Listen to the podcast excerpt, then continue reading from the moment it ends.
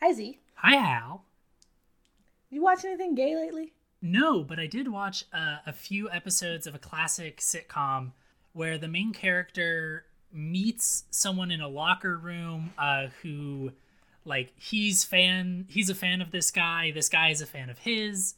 Um, and they start hanging out, and then the guy uh, starts dating the main character's ex. Okay, but that's kind of gay.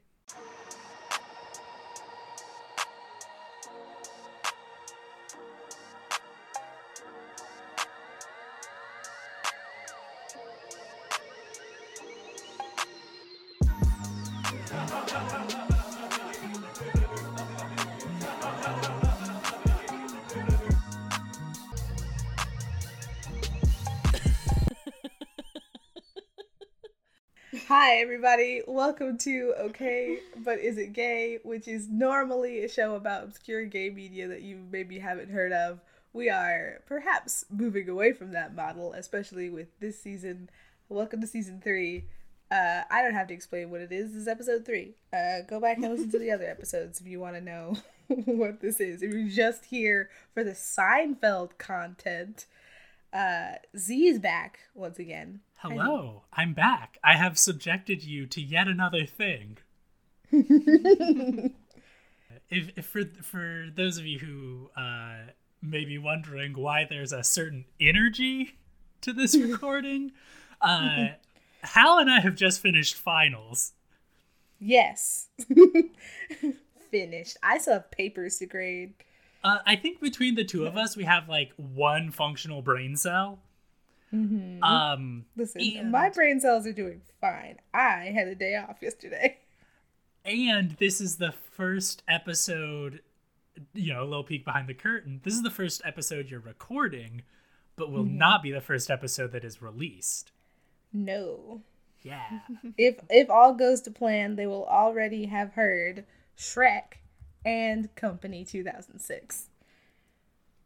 delightful Z, what are we talking about today? so we- Hi, Autumn. Autumn is here too. Hey, Autumn is here too. there is an energy Hi, Autumn.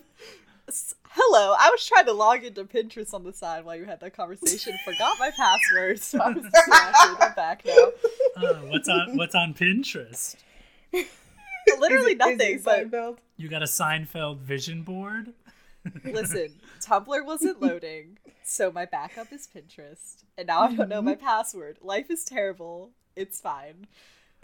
we just How's finished else? finals you can't log into pinterest these are equally bad things I mm-hmm. think so. I'm really upset now. It's fine. I'll figure it out. Hmm. So we're here to talk about. We're here to talk about. You only described two episodes of Seinfeld. It's a double parter, I logged in. Don't worry. but we're actually here to talk about three episodes of Seinfeld. Is I love that for you. I love that for you. Is Seinfeld? I would argue that Seinfeld sitcom? is like the classic sitcom. Uh, Mm. I don't know. Maybe maybe like it's certainly a classic '90s sitcom. I guess you could make an argument that like the real classic sitcoms were like when TV first came around. Mm-hmm. But it is certainly uh, like. Uh, and people are going to like send you hate mail for me lumping these things together like Seinfeld, Friends, uh, maybe like Cheers, Frasier, that like Milieu. cohort of sitcoms. Um, At but is it underscore gay on Twitter? Get at me. Engagement is engagement. yeah, but um, uh, this is this is we're watching a couple episodes of Seinfeld, um, because there are quite a few episodes throughout Seinfeld's run where um like queerness or like um gayness in in some way is like relevant to the to the episode um Is the joke. um i would say that there are like episodes where so here's what i will say I think that Seinfeld does a really good job of telling jokes where being gay isn't the punchline. Mm, the Did we Seinfeld watch? defender has did, logged did, on. did we watch a different episode? I'm sorry. I did think we watch a different show? when you the compare it, Seinfeld defender. when you compare it to something on. like Friends, on Friends, the gay jokes are almost the punchline is almost always someone is gay or Chandler specifically is afraid of being mistaken for gay. Like Chandler's dad is a drag performer um and so often the jokes there are like haha Chandler's dad is gay and dresses up in drag to perform in Las Vegas, I think. Mhm. Whereas I think in these episodes, like queerness is more the setup for the joke rather than the punchline. Mhm. That's true for the outing, but I don't personally think that's true for the boyfriend. Uh, fair we can enough. talk about this. and it's it's certainly not true across the whole run of Seinfeld. Um, but yeah, uh, like there are um episodes. If I can find that point in my notes, um, there George has a recurring ex girlfriend who uh, dates a woman for a while. Um, there's a an episode where like one of the characters is trying to get to uh, specifically a lesbian wedding and they call it a lesbian wedding every single time. Um but yeah we're we're looking at just just a, a few episodes of Seinfeld. Uh the boyfriend part 1 and 2 um if you're watching this basically anywhere except for Netflix that's two separate episodes if you're watching it on Netflix, it's it's one 40 like six minute episode. Um, and then we're also gonna watch uh the outing, um, which is a later episode that uh actually won a GLAAD award Oh for God. um outstanding like uh comedic TV episode for its its portrayal of like gay issues, so to speak. But there were no gay people in it. there were the two homosexuals at the diner. Uh, Well, there was also the gay marine, But True. that was like but okay, like whatever. so. This is right. This is uh This kind is, of the point. This is the rub. yeah, this is kind of what I was driving at earlier. Like, the outing does a very good job of like making being gay the setup instead of the punchline. It's never like gay people are. T- the the joke is never that like Haha, gay people exist. yeah. The the joke is always like Haha, straight people be wildin'.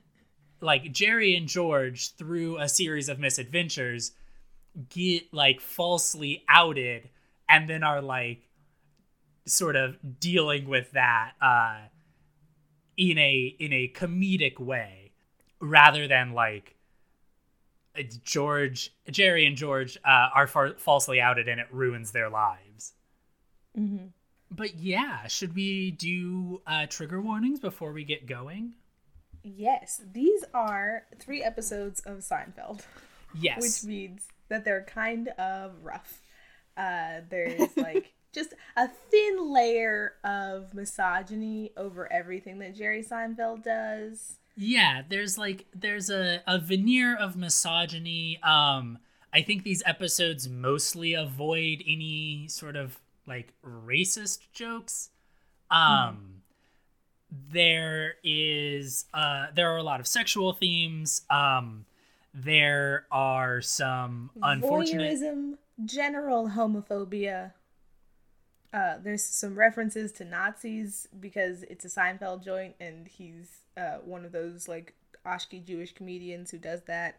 Uh, sexual harassment, especially in the outing, uh, public outing, especially in the outing. There's uh, a belabored discussion of people dying in plane crashes in the boyfriend. Uh, there's some slut shaming. Yeah, uh, there is um like one of one of the things I would argue about Seinfeld that has aged the worst is like the frequency with which it jokes about suicide. Uh that is that happens in this episode. Oh, there's talk about looking at each other's dicks in the locker room. Uh, Hmm. That falls under the voyeurism uh yeah, true, true, true. thing, I think. Um, I almost said the voyeurism tag like a fucking asshole. all right. Uh, yeah, should we get into it? Yes. Uh, so Seinfeld very often bookended by. Do we want to talk about the premise of the sitcom Seinfeld? It's about a stand-up comedian and the ways in which he finds the sources for his jokes. Okay, Yeah, I was like- actually gonna ask that. Like, does the Okay. random stand-up bits that I was not emotionally or physically prepared for happen first or second?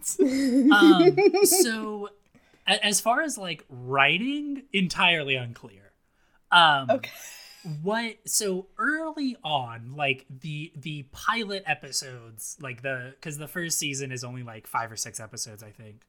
Um the conceit is jerry and all of his friends are living in new york and each episode is like there's like stand up at the beginning and end. Um occasionally there's an, a third bit inserted in the middle and the stand up is supposed to kind of be like, oh, this is the stand up that Jerry's writing about all of these other things that are going on in his life. Um they drop that over time, like they eventually just stop doing the bits entirely. Um Wild. Okay. but yeah, by this point um they're still sort of thematically connected if not directly connected. Hmm. Uh but I I have seen perhaps a total of 20% of this show that I remember. It was one of those shows that my dad just had on in the background during the day on like during summer vacation and so I would half pay attention to episodes and sometimes he would reference things that happened and I just had to laugh like contractionally.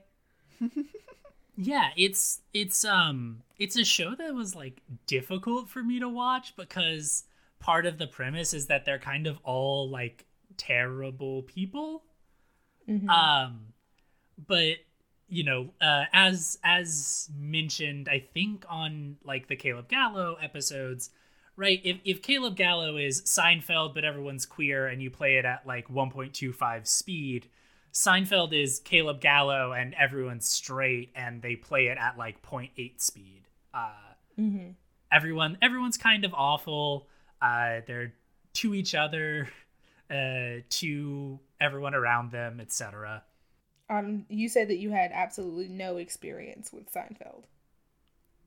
Yeah, I've never watched any of it before or read anything about it or really I've stayed as far away from it as possible. Um, I don't really care for sitcoms like this. I don't like Friends. I watch some of Friends like against my will. Uh, it's not really those sorts of things aren't really what I like. So yeah, I had no idea what was happening. Yeah, Um, I really also had no idea what was happening for that stand up.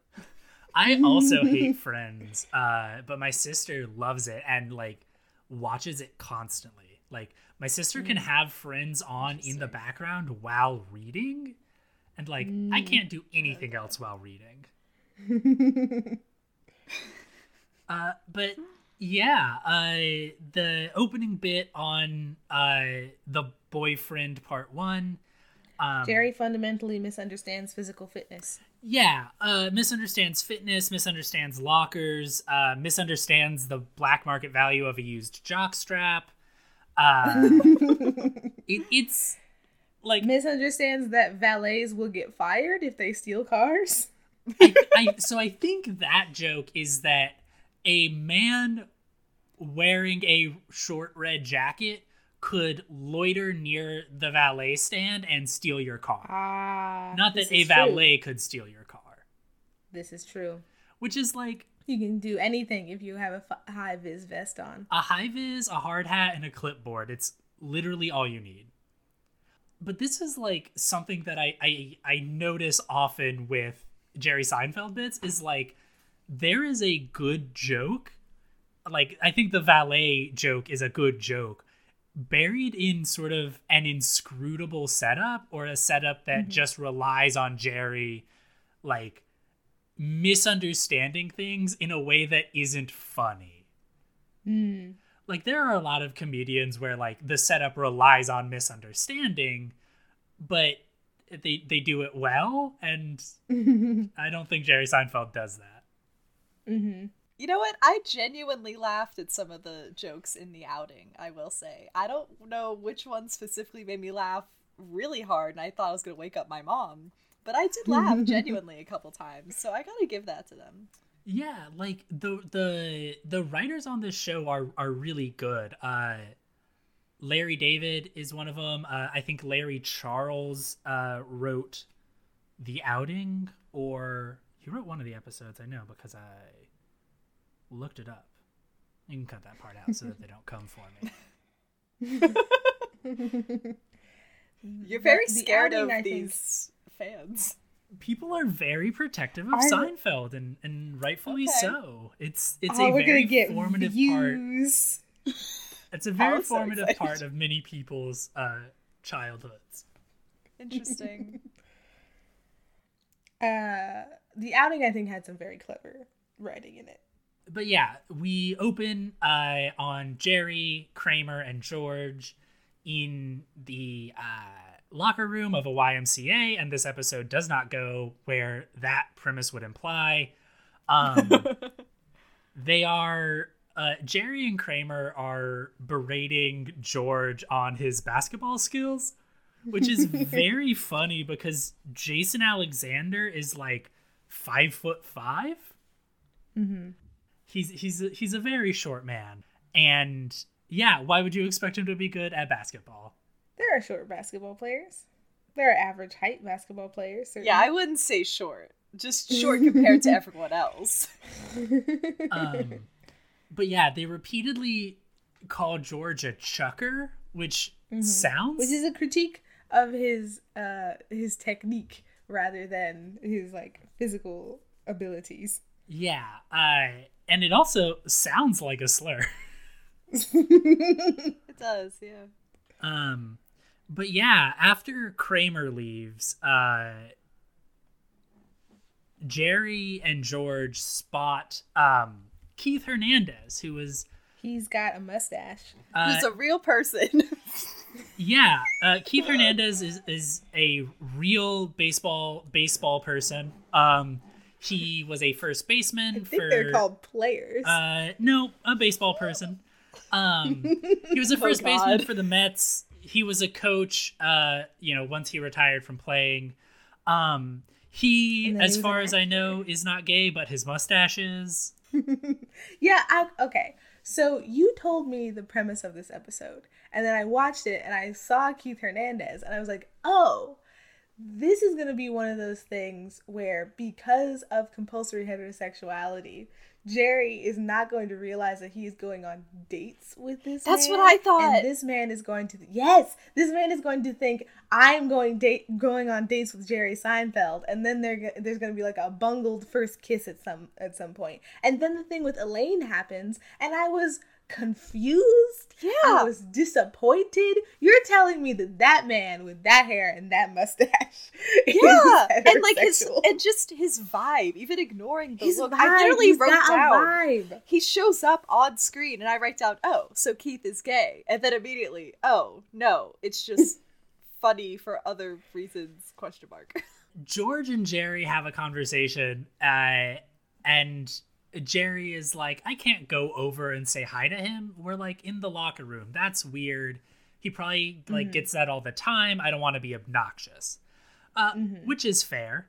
Uh, Yeah. And then uh, Keith Hernandez walks up and Big says, "Big Seinfeld fan. yeah. Uh, uh, specifically, uh, Jerry says he could say hello to me and I wouldn't mind. And George kind of gives him a look uh, and and has some line about how like Jerry is actually not like why would Jerry have fans?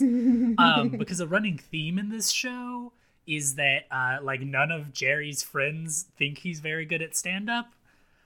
Um, and then Keith Hernandez walks over and says, you know, I'm a big fan. Uh, specifically, he says, I love your Jimmy Olsen bit. Um, which I, I, I tracked It's it. not a bit in the show. No, this but is rather just- a real Sein, Jer- Jared Seinfeld bit. yeah. Uh, Jared Gerald? Is he a Jared I or have Gerald? no idea.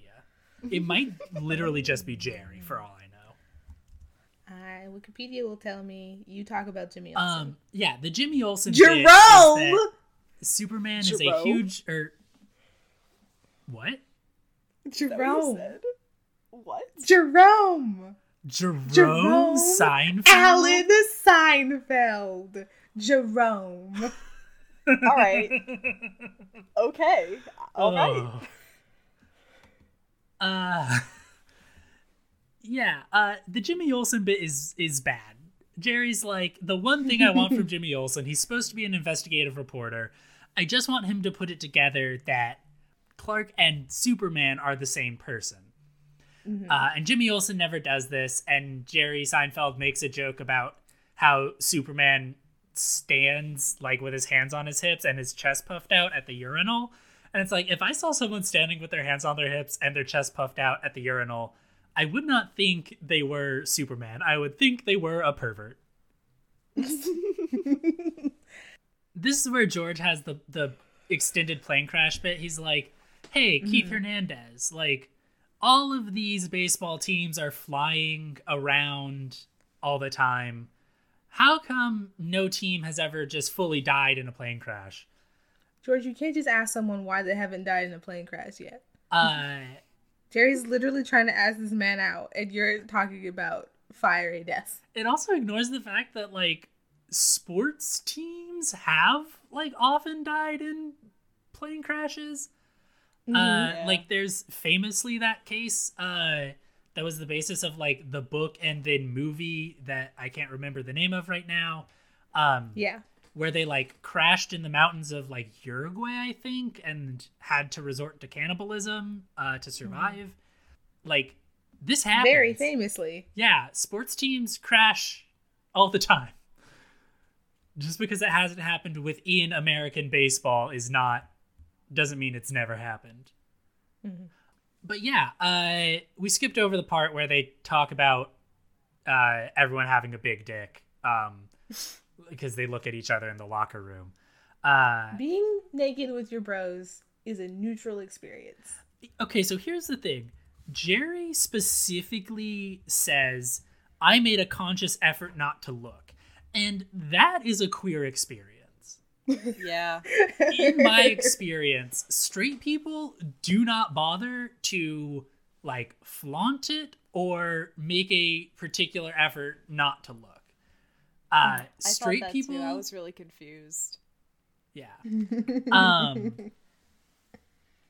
It's it's very you can't get to me gay thoughts. regardless, uh, Jerry and Keith uh, exchange Make numbers. a coffee date. Yeah, they make plans to meet up at a later date, and uh, then we cut to the diner. The diner. Uh, Even if you are only vaguely aware of Seinfeld, I bet you know about the diner. Yeah, um, this is a Why real is diner that you can go to. It's apparently always slammed. hmm I bet. Jerry has a monologue where he's like aping the way that women act about men in these types of sitcoms. He's like, I can't believe that uh, Keith hasn't called me yet. Men are such scum. Like, I'm never giving my number to another guy again.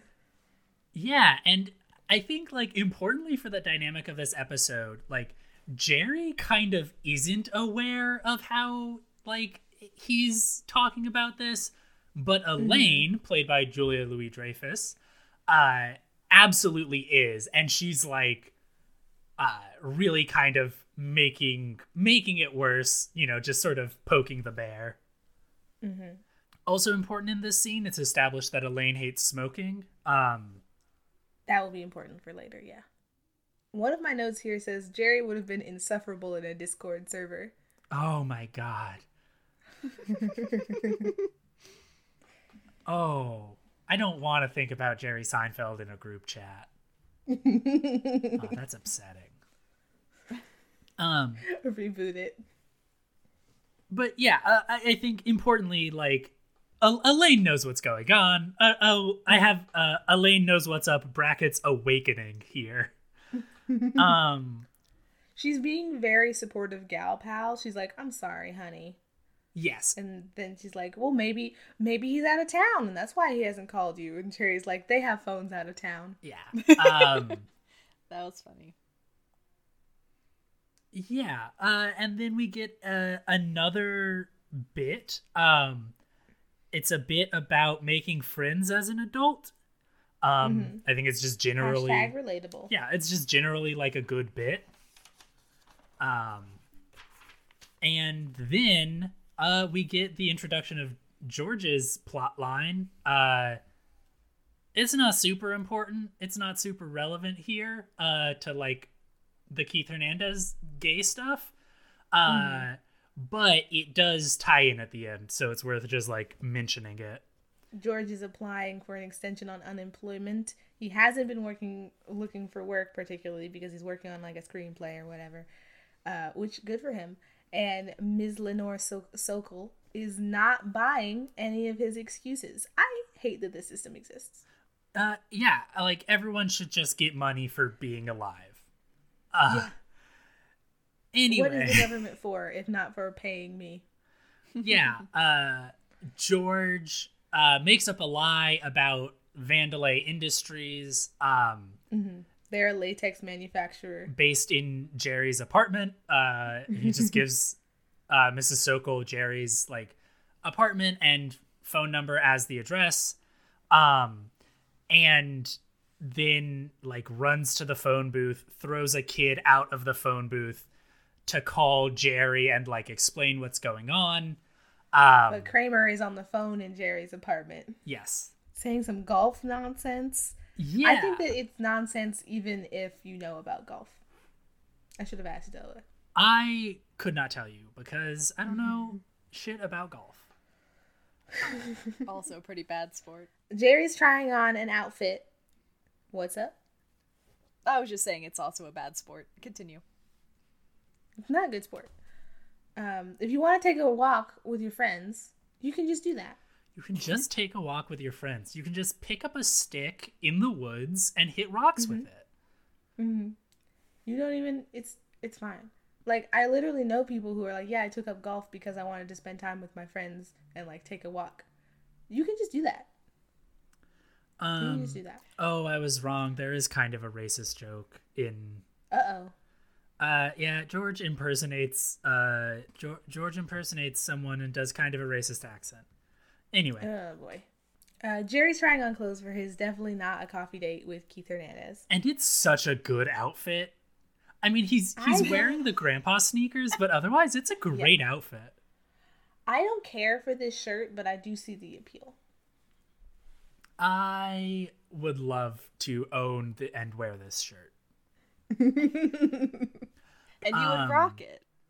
Autumn, what do you think of the shirt? I mean, I personally don't think it's his best look, but like you said, Hal, I, I get the appeal. Yeah. Would you wear this on a date with Keith Hernandez? No, I don't think so. It's too loud for me. I don't like wearing really loud things personally. Elaine insists that men do not pay attention to the clothing that their dates wear. Uh, she's like, he's a guy. I think that Oh, I didn't think that's why she said that. Oh.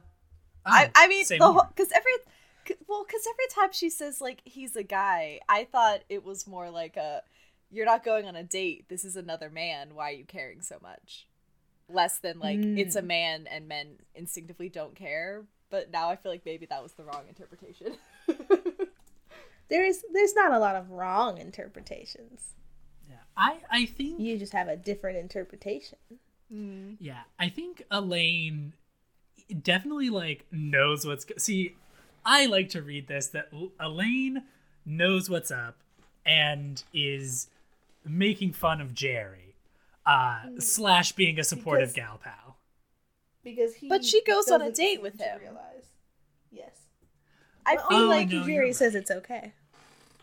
But but still, like, if she was truly that. I mean, sometimes people say it's okay and they don't actually think it's okay, and I feel like she's smart enough that she would. if she Read was his in- mind. But I feel like if she was interpreting this the way you think she was, being supportive in the way that you think she was, that she wouldn't have gone for it. Uh, Gone on no, the uh, date? Elaine.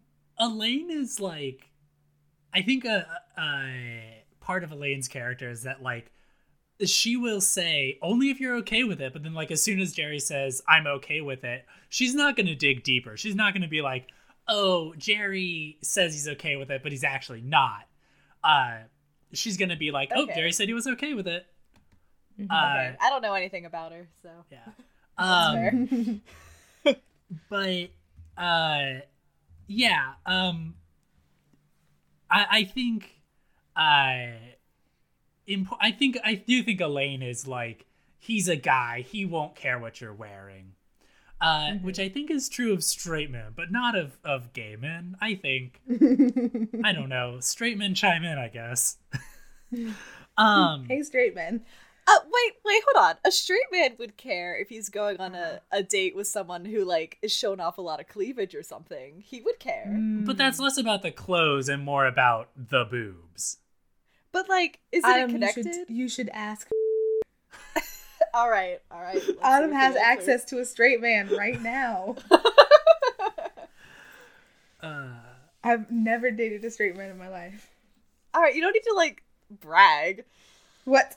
How am I wording this question? Let's see. just like when you go on a first date, do you care about what the woman is wearing, hmm or do you just, or do you just care about her boobs? yeah, that's that doesn't sound like a trap at all. No, I worded it better than that. Thank you. I believe in you, Adam. George is in a cab. He's being mean to the cab driver. Uh, this will come back later. Um, It's funny that that that Jerry would want to look nice for seeing this guy because he is a guy also. Haha, is what I have written down. Um, Yeah. And then Kramer sh- comes in, and uh, Jerry's like, "What do you think of this shirt? I'm gonna having coffee with this guy." And he's like, "What guy?" Keith Hernandez. Keith Hernandez. And then Newman materializes. This is something that I know about. Something that I know about Seinfeld is that Newman and Jerry are nemesis. Wait, who's Newman? Newman Is is the other short glasses man. with the oh, hat. okay. Um, All right. So, yes, thus begins the extended JFK assassination slash the movie JFK bit. Um, Yes. So, Newman and Kramer blame Keith Hernandez for losing a game for the Mets. And, um, At this game, they walk past him, reportedly, and- allegedly. Yeah. They walk past him. Newman says, Nice game, pretty boy. And allegedly, Keith Hernandez spat at him. Uh, and Jerry goes through this whole like reconstruction of like the angle that the spit would have had to come from. Mm-hmm. There's like a bunch of references to like a, a magic bullet or like a second shooter or like the grassy knoll.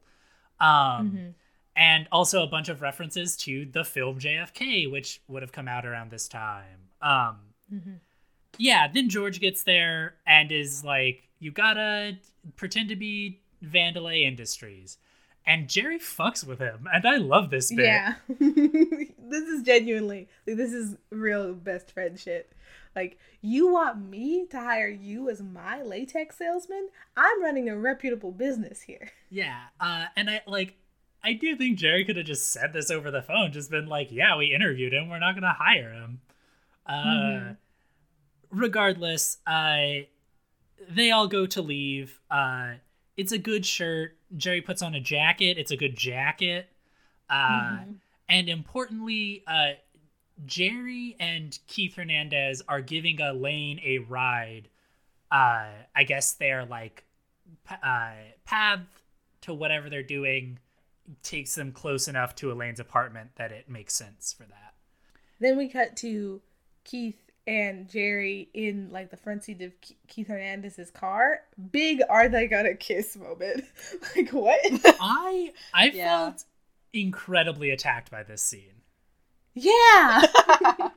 Yeah. Because like I'm still operating on the Keith Hernandez thinks this is a date date theory. And Jerry is oblivious. And so like the way that this is framed, the lighting, and then also the jokes that that happen in this scene are all big, oh my god, they're gonna kiss energy.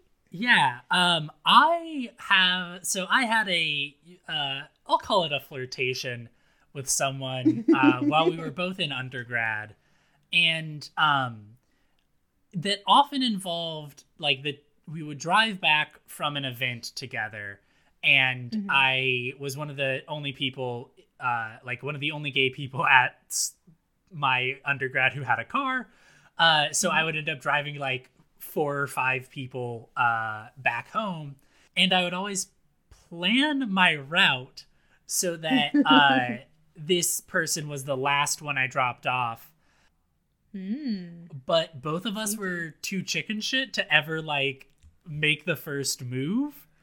Ah. Uh, so yeah, we just like fully never kissed. Uh, and yeah, we could have, but we didn't. Uh, and then he moved to Atlanta. but yeah, uh, Jerry instead of like should I kiss him keeps going should I shake his hand hmm and eventually they do um uh, they make plans for a Shake second hands. date they're gonna go see jfk on friday Very important that it's on Friday. yeah and then keith is like hey jerry that woman we gave a ride to earlier elaine would you mind if i asked her out and jerry says no I was Uh, blindsided by that. I was Yeah. blindsided. What the fuck? yeah Autumn, you said that most of your notes were on vibes. What's the vibe of, of this scene? I actually for this scene, I literally didn't write anything down because I was like frozen in shock that this was a straight man. I just Yeah. I didn't know how to comprehend that. I mean, everything about him. this is i think where some of the writing starts to be a little clever in the in this trio of episodes because the way that they're framing it like the the tropes that they're nailing and the way that like everything is scripted is really pushing us toward like rom-com vibes and the fact that it's not rom-com vibes like draws your attention to the i'm not saying this is on purpose but it draws your attention to the fact that these things are largely arbitrary. Like there's nothing inherently romantic about sitting in the front seat of a car with your bro.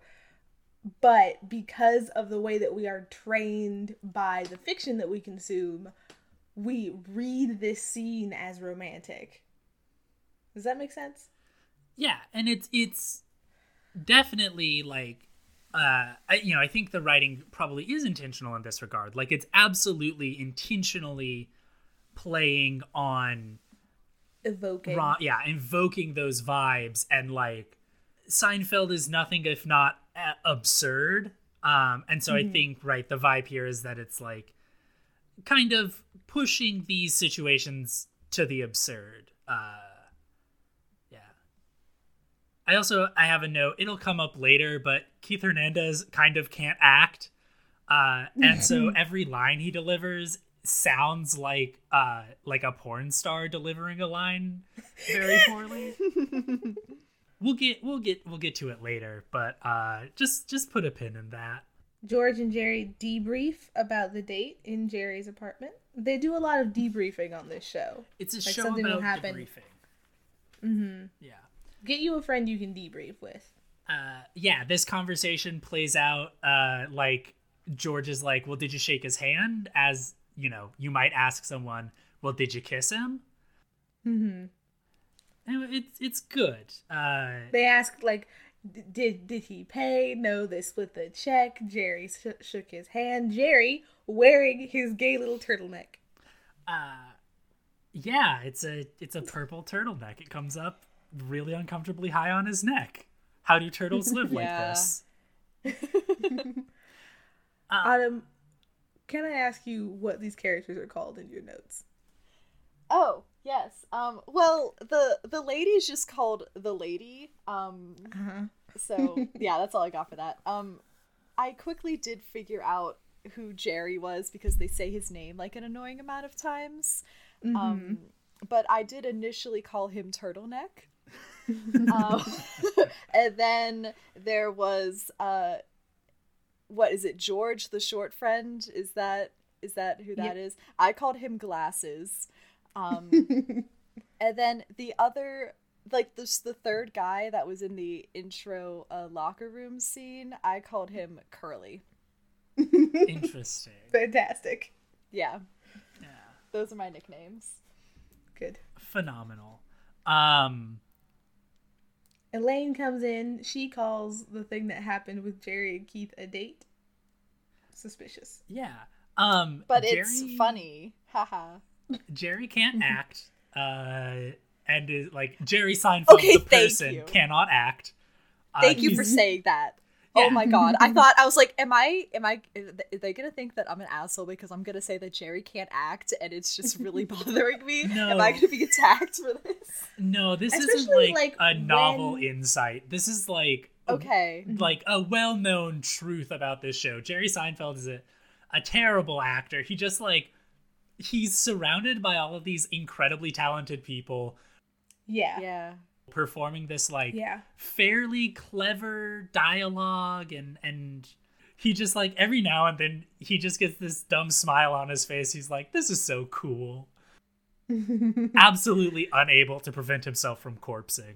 hmm Um, Especially like he's doing the same things vis-a-vis like overacting when the character calls for it. Like when the character starts acting, the actor starts overacting and like both Jerry Seinfeld and Jason Alexander who plays George do that thing and Jason Alexander is so much better at it. mhm. This is why this is why he got to be a serial killer on Criminal Minds and Jerry Seinfeld didn't. Doesn't have the fucking chops. yeah, we then get into the Keith has already called Elaine to set up a date. Uh, And so Keith, This guy really gets around. yeah, he called Elaine like just basically right away um, in order to set up a date. Uh, initially, he wanted to set up a date for Saturday. Busy weekend.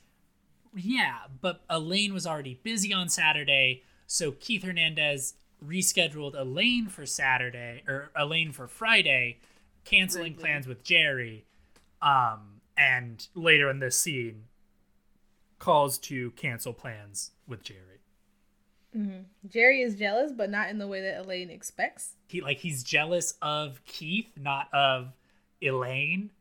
Um, which is where it's important that like Jerry and Elaine are exes. Um, and if I remember correctly, Jerry is supposed to have broken up with Elaine. Are they endgame in this show? They are not in game. Oh, okay. Um, The only end game for anyone on this show is jail. um, oh. I mean, I'm not kidding, Autumn. that's the literally show how the show ends. They all go to jail. Why? They were assholes. Um, yeah, the the series finale is they all go to jail. Um, Legal Eagle did it, and apparently that's not how any of that works. Yeah, I mean the the so the reason they did it is because like they knew the show was ending, but there was like um speculation or potential that they might like come back for a season later, and Seinfeld really doesn't like to change its status quo. Mm-hmm. They didn't want to have anyone like uh go like get married or move away or anything like that. Uh, so they all just go to jail. And apparently the plan was if they ever got another uh like season, they would just it would just start with them all getting out of jail. Okay. All right. Thanks for that. That was my only question about the. But yeah, uh, apparently Jerry did break up with Elaine, which is unfathomable. She is an 11 and he is a 5. hmm Yeah.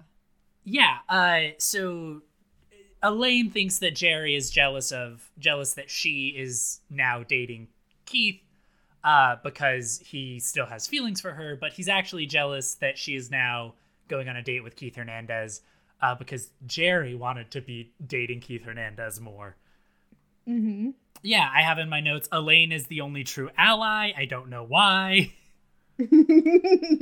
Um. Oh, because she she offers to cancel her plans with Keith Mm. Hernandez. yeah. Um. Because she didn't realize that he already had plans with Jerry. This is like kind of like Keith Hernandez is kind of a terrible person in these episodes. Mhm. Um. Yeah. I. Keith Hernandez calls. Jerry answers as if it's Vandelay Industries, and then it turns out to be Keith. Uh, Makes like eye contact with George as he does this. It's very funny. And again, like real best friend shit. uh, yeah. Then Jerry steps out. Kramer picks up the phone, uh, and um, is like, "No, this isn't Vandelay Industries. This is an apartment. What are you talking about?" And George bursts out of the bathroom with his pants around his ankles. Mm-hmm. For Screaming about Vandelay Industries. Kramer doesn't understand. Correct, corrects the woman on the phone and hangs up and is like, "What are you guys talking about?" And George face plants uh, like between the couch and the counter, and that's what this is the crime scene that Jerry returns to, and he has a very good line, which is, "And you want to be my latex salesman." yeah, That's pretty funny. Um, Mm-hmm. When the show hits, it does hit. yeah, like it's just yeah. that most of the time it's not hitting. if you're doing, I think that's the a only crime- joke I laughed at in this episode. I'm gonna be honest. Fair enough. If you're doing a con, you have to make sure that everybody knows. Yeah, What's in going both on? of these episodes, George has a scheme and he doesn't brief anyone on the scheme before he gets it going. If you are going to tell a complex lie which relies on other people to be in on the lie, you gotta tell your team first. Yeah.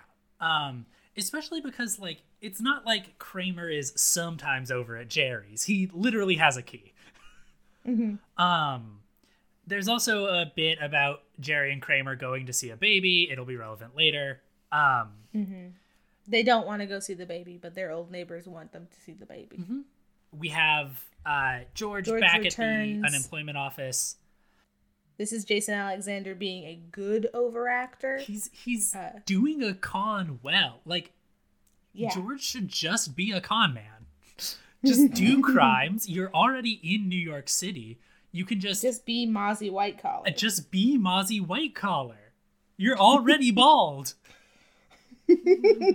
he starts like co- he like spots this woman a, p- a picture of this woman's adult daughter on her desk and starts like like over complimenting her and is like oh my gosh i can't believe that this beautiful like this i can't believe that this beauty goddess is walking among us right now. I can't believe this is amazing. And uh the woman is like well she's single if you can believe it. I'll give her your number.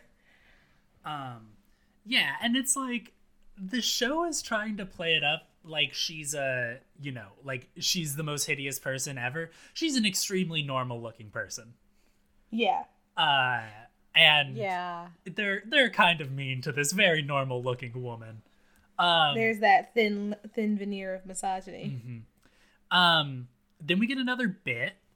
Jerry makes a joke about how when you have a paycheck, it says how much they've taken out in unemployment. And it's like a reminder that even though you have a job now, you might not have a job later. And it's not very good. Um, and then he makes a joke about uh, like how hard George is working uh, to stay on unemployment without getting a job um, or without like actually going to job interviews uh, and he says uh, this guy has never worked this hard in his life. If they knew how hard he was working they would give him a raise which i think is a good joke. Uh, it just takes I him chuckled. far too long to get there. Yeah. um and this is probably where the like part one part two split happened. It's about halfway through the episode. There's a bit um and uh yeah then we pick up on elaine and keith hernandez's date Elaine pretends to care about baseball on her date with Keith. They are surrounded by people in in Keith's entourage or people who recognized Keith uh, Keith Hernandez and want to stare at a celebrity in a restaurant. Yeah, One of those a two terrible things. date. I have I have beef with this episode because Elaine is shown to care like have uh, opinions about baseball in the show. Like within the text of the show, Mm. There's a whole episode where like uh, they get tickets to a Yankees game. I think yeah, Yankees game, and they're sitting in the manager's box, and Elaine is wearing an Orioles hat. Um, Mm. and someone is like, "Hey, you're like in the manager's box. Like, could you take the Orioles hat off?" And it's like a whole big thing, and like uh, dozens of think pieces have been written about how like she should have taken the hat off. She shouldn't have taken the hat off. Um, d- but like importantly for this conversation, she's shown to care about baseball. She like is a baseball fan. She she has opinions. And then in this episode, she's just like uh, I don't know sport and woman. yeah, it's not it's not great. But yeah, the show makes constant reference to uh like game 6 of the World Series uh in which Keith Hernandez was like a pivotal player for the the Mets success. Mhm. We go to the baby's J- house. Jerry and Kramer pretend to care about their neighbor's baby. Yeah. The whole point of a come meet the baby type gathering is that everyone looks at the baby, they say, How cute, and then they put the baby down for a nap, and everyone goes into the living room and has wine. Yeah, the whole point is to interact with other adults. Yeah. the whole point of this interaction seems to be that this woman hates her husband and wants Jerry Seinfeld to fuck her, probably. Lol, haha. Um, yeah, my note here literally just says, I love to get embroiled in someone else's domestic dispute. mm-hmm. Uh, they say that the baby looks like Lyndon Johnson, uh, which is true. All babies look like Lyndon Johnson, every single one of them. All babies look like every other baby. um, They don't have faces yet. They haven't developed them. Yeah, they all Yeah, look like every other thing. baby, and every baby, and therefore they all look like Lyndon Johnson. No. Um, Lyndon Johnson has a face. Babies do not. What is that thing that on their head?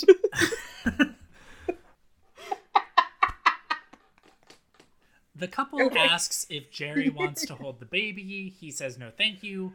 Kramer says I'll hold the baby, and then inexplicably we transition to George's date with George screaming no at the top of his lungs. This is not in any way diegetic.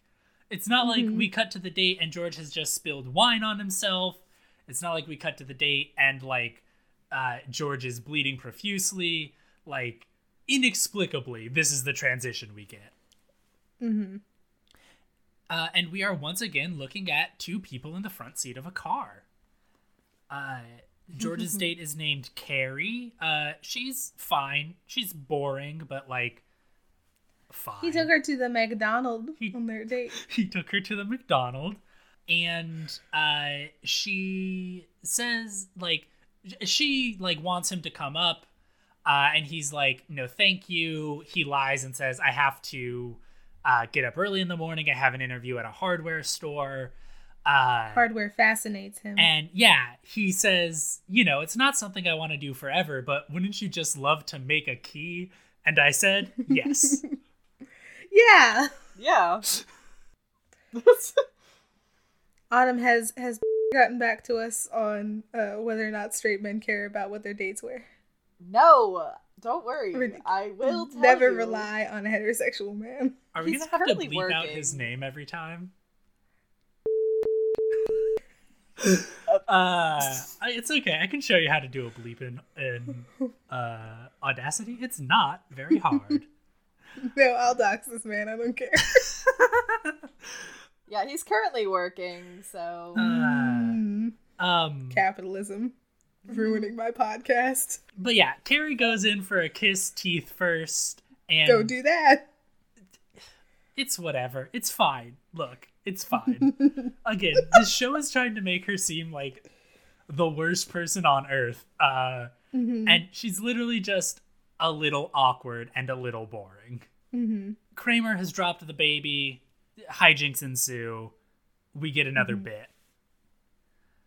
Uh, 1,000 months is 83 years. that is 83 years and four months, which is not mid 80s. That is early 80s. Yeah. Jerry is doing a bit about how everyone's always like, oh, come over and see the baby, and never like, oh, come over and see my grandpa. Yeah, because you can't leave Grandpa in the other room napping while you go have wine, necessarily. Yeah, and it's That's a guarantee with a baby. it's also like you know you've probably like met somebody's grandpa before. If you're close enough with someone that they're inviting you over to see their baby there's a good chance you've met their grandpa. Especially if their grandpa lives with them. yeah. This is this is another instance where there's like there is a good joke. It just takes a million years to get there. Uh and the good joke is he went to the bathroom by himself today. Like that is something you could say about a baby that would be true but weird to say about an adult. Uh, and it's funny. It just takes like four minutes to get there, and and then he goes on uh, and makes a joke that's like, you never hear parents who are like, "I'm not very, we're not very happy with our new baby," and it's like, Yeah, that doesn't happen for about 13 years. yeah, like that's just child abuse, Jerry. It happens. Just- it's there. And then the bit is over. We get uh Keith and Elaine in Keith's car post their date and it is uh basically the same scene as earlier. Keith Hernandez is like, "Should I kiss her?" And Elaine is like, oh my god, is he gonna kiss me? This is why. Also, they're rude about Cajuns for no reason. You know, I said earlier that I think this episode manages to avoid some of the like racism that slips into some of these episodes, and I don't know why I said that. Yeah. It's just not true. Um, My pickup's gonna be incorrect. I think uh, I think I was thinking about the outing. The outing manages to avoid being racist, um, mostly by virtue of having one person of color who has one line. This this scene is why the phrase "Can I kiss you?" is very useful. Yeah, like Just ask. just ask. It's fine. It's cute.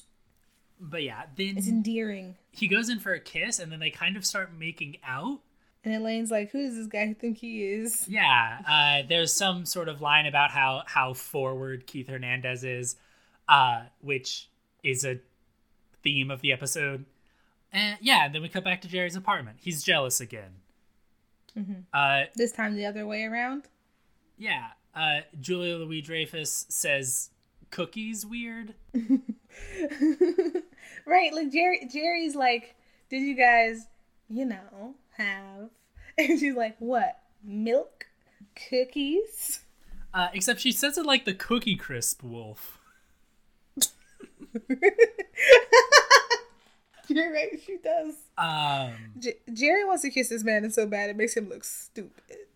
stupid er. yeah, Jerry's pouty, and then Keith calls and asks Jerry to help him move. Which is very forward. Very forward.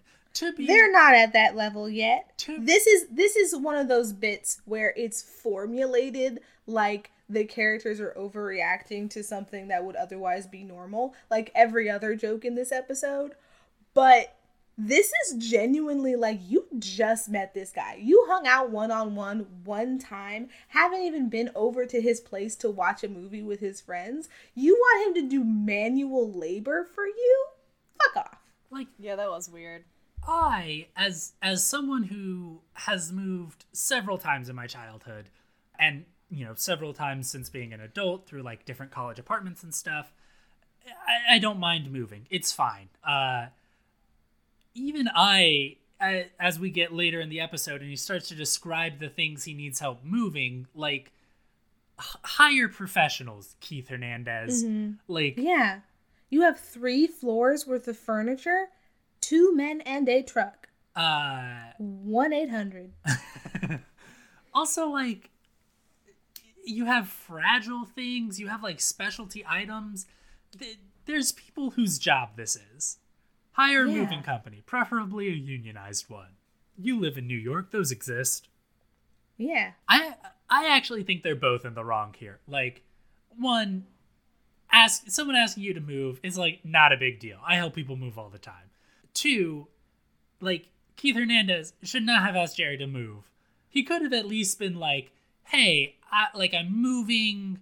You know, will you come help like help me move? And like afterwards, we can like go catch a movie or something." And as a way of mm-hmm. you know saying thank you, I can buy you dinner and whatever.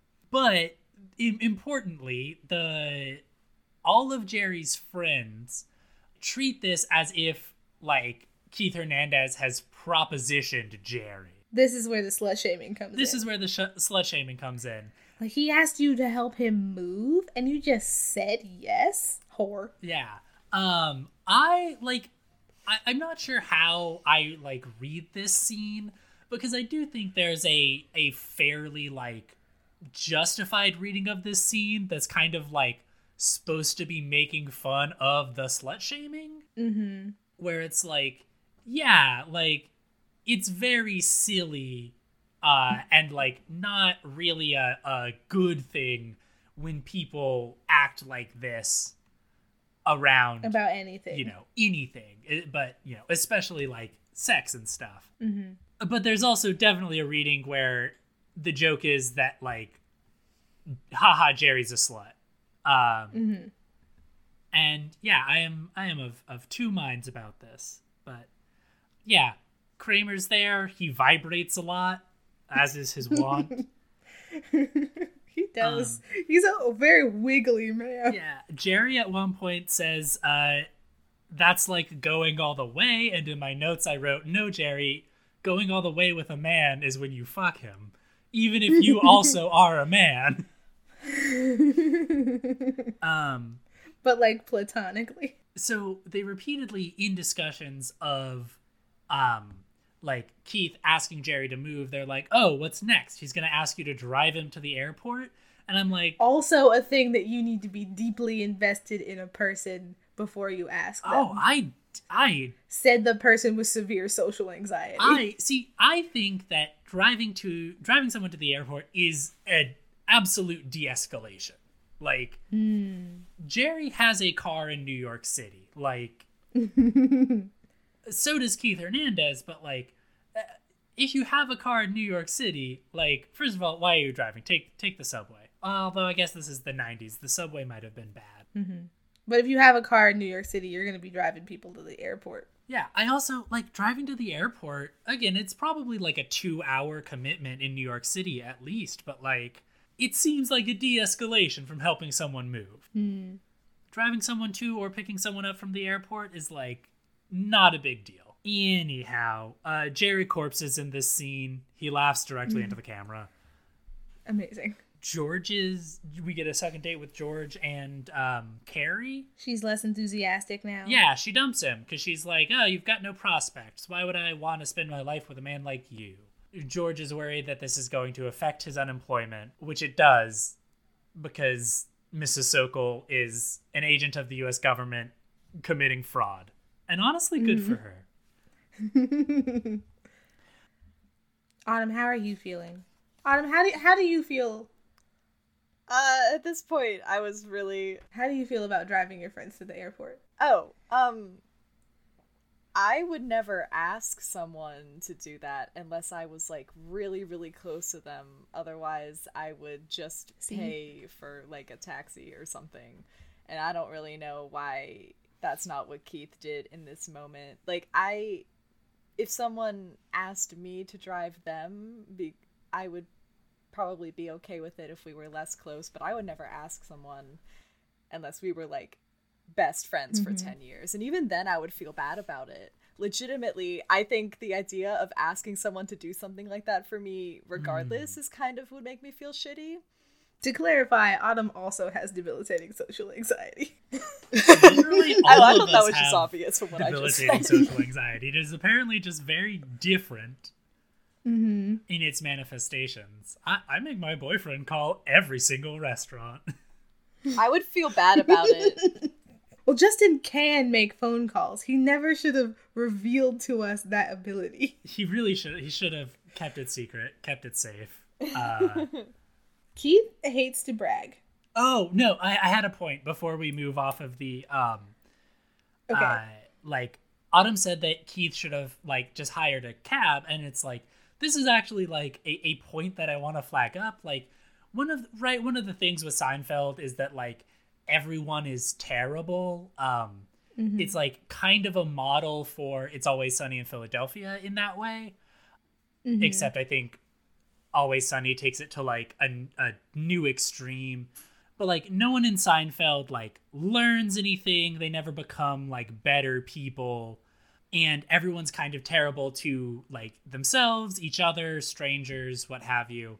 Um and Keith Hernandez, credit to him, isn't exempt from that. Like mm-hmm. he seems to be like, yes, I am going to be on this show where everyone's kind of terrible to each other, and I am going to be a terrible person. Uh, And I just I appreciate that. I feel like a lot of times you get a stunt cast like this, uh, and the person comes in and they're like portrayed as having like no flaws or else flaws that are like comically unreal. Uh, and no, like Keith Hernandez is just like that kind of low level shitty that everyone else on the show is. And I really like that. Genre. Keith hates to brag He does. and then proceeds to brag. Elaine doesn't know the first thing about first base. They do a lot of baseball pun themed flirting. I think that Elaine and I would make a great couple. She likes to tease her her boyfriend. I like to tease my boyfriend. Uh-huh. And I think Elaine and I would play off of each other very well in this sort of a situation. If hmm. only she weren't a fictional character. I wouldn't kiss anyone on this show. I'm gonna say it. Ooh, bad. Might be controversial. Not you. Me either. No, no, no good take. Hal's correct. Not even Julia Louis Dreyfus? No. Oh my gosh, that's Yeah. Is that the I woman? think it's Dreyfus also. Dreyfus? Isn't it Dreyfus? Dreyfus? Oh, she's Dreyfus. uh sure. This is what we're gonna get hate mail about. Not any of the other shit.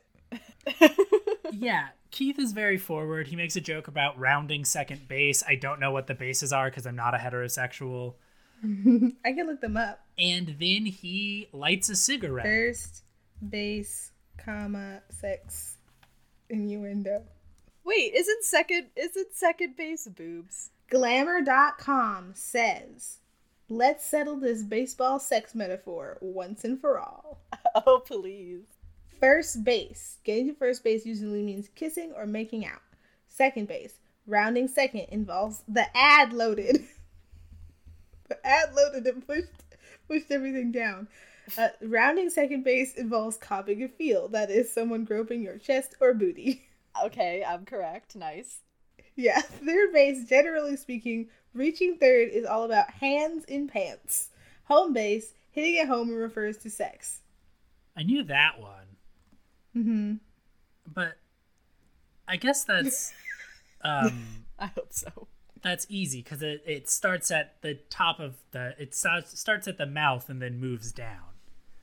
Uh-huh. Yes. Keith smokes cigarettes. And as established uh, at the beginning of the last episode, uh, Elaine hates smoking, and so Stinky. they break up. It's uh, very anticlimactic, and also we don't find this out until much later. She just makes a face and then we cut. Jerry George debrief at the diner about Elaine going out with Keith. Jerry surprisingly mature about like processing his feelings about this. Yeah, uh, for for once, Jerry's like, yeah, I I guess I just like never thought she'd find someone she liked better than me, which is interesting character growth because she doesn't like him better. and also, uh, there's a really great line about uh, like George says, I suppose he is an attractive guy, and Jerry says, forget that, he's a ball player. and I agree. um, yeah, and then I have a note that says, "Don't you hate it when your BF leaves you for your ex?" We then get a very bizarre bit uh, about George um, wants to fucking Amazon. yeah, uh, George is Who doesn't? uh, Don't we all? as the Amazon in my relationship. Uh, uh, yeah, he says, I'd like to have sex with a tall woman. He's like, Jerry, what's the tallest woman you've ever had sex with? He says six three, uh, which is only four inches taller than Jerry. Uh, And then Jason Alexander, who is five foot five in real life, says he would like to f- fuck a six foot five woman uh, which is a, a a full foot, which is a very funny image to me. Z, would you date someone taller than you? Yeah. Yeah. Being a very, very tall person. Yes. Sure. I love to be the little spoon. Uh, I've only ever dated people who are taller than me, but I am short. that's true. Um, there's a really like weird bit about who everyone's favorite explorer is. All my Uh. homies hate Magellan. Fuck Magellan. Uh, yeah, Jerry says Magellan. Uh, George says DeSoto, discover of the Mississippi, and Jerry says what? Like they wouldn't have discovered it anyway. And I'm like, they did. That like people built their whole culture around that river before DeSoto ever showed up. The, rehash the whole helping Keith Hernandez move thing. George also thinks that it's inappropriate for Keith to have asked Jerry this after one date. And you know what? That's fine. That's fine. maybe maybe it is, but that's fine. George and Mrs. Mrs. Sokol talk about her daughter. Uh, Mrs. Sokol no longer has any patience for his bullshit, uh, but she is a Mets fan. Has a signed uh, baseball from the '86 Mets, just not in like uh one of those plexiglass boxes on her desk, just out where people could touch it. That's true. Take care of your collectibles, lady. Keith Hernandez was on the 86 Mets, thus she is a fan. Thus, if George can get Keith Hernandez to this office within the hour, Mrs. Sokol will commit more fraud on his behalf. Yeah, and then there's like a rehash of all of the stuff about George getting from the unemployment office to Jerry's apartment. He goes back to the phone booth uh, and like goes like he's gonna throw the person out, but instead of being a child, it's a large black man. Uh, he gets in the cab. It's the same cab driver uh, who kicks him out again. He presumably runs all the way back to Jerry's apartment. Um, yeah, He thinks it will only take four hours to move. He has a three floor brownstone. I think he might just have the third floor. Maybe. I think, I mean, he's he's a fancy baseball player. yeah, he has That's the money. thought, He should just hire professionals. Um, right. Four hours in the cold is nothing for a man like that.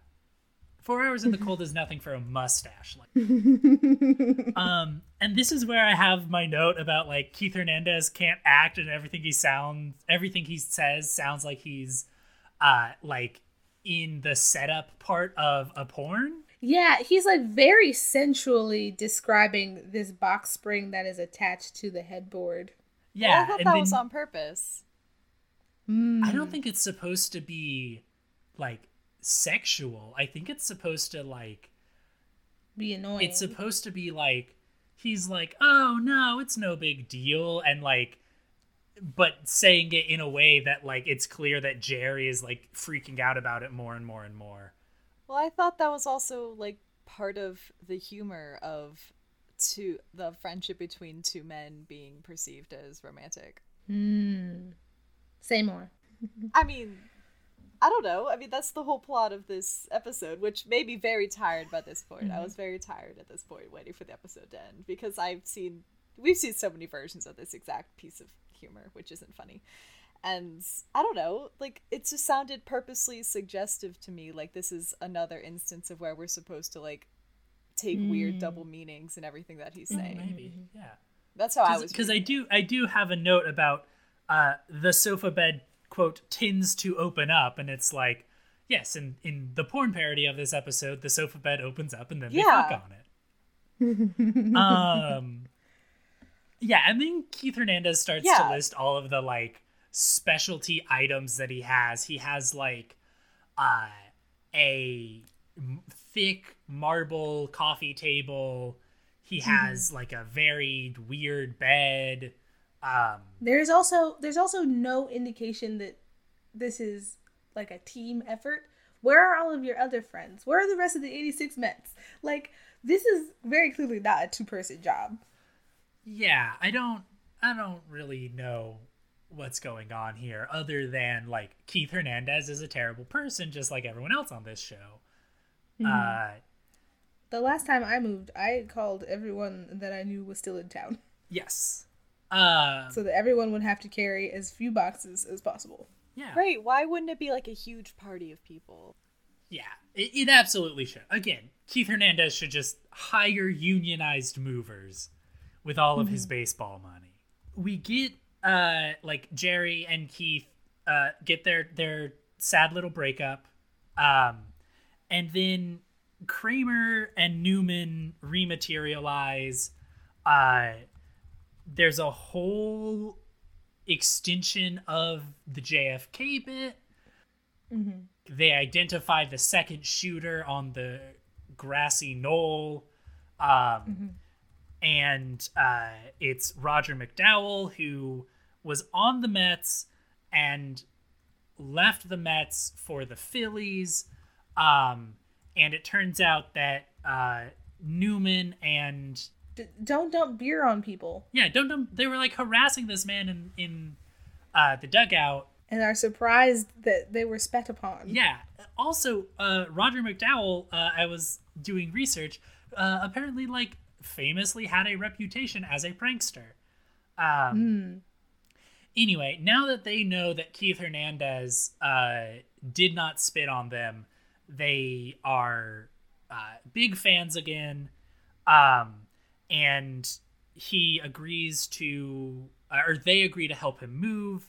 Um, he says, handle it like a baby, which is funny because we know how Kramer handles babies. Haha. And then Elaine comes back. She and Jerry debrief about No, she calls, doesn't she? Oh yeah, she calls, and we're only getting the one side of the conversation. Jerry says, "You sound like C. Everett Koop, uh, who was uh, one of Reagan's Surgeon Generals, who like is credited with like starting the anti-smoking or popularizing the anti-smoking campaign in America." And then George arrives, looking for Keith Hernandez. Yells out the window, Keith, it's me. I'm I'm George. I'm the Chucker.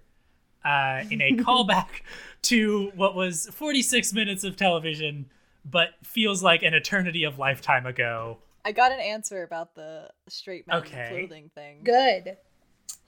Because there is, quote, not just one type of straight man, end quote. um, That's true. so, so presumably some indeed. You're the funniest bitch alive. It did feel like slightly defensive, which like don't defend them, but um, yeah, I guess some do, according to him, indeed care about fashion. So, Mm.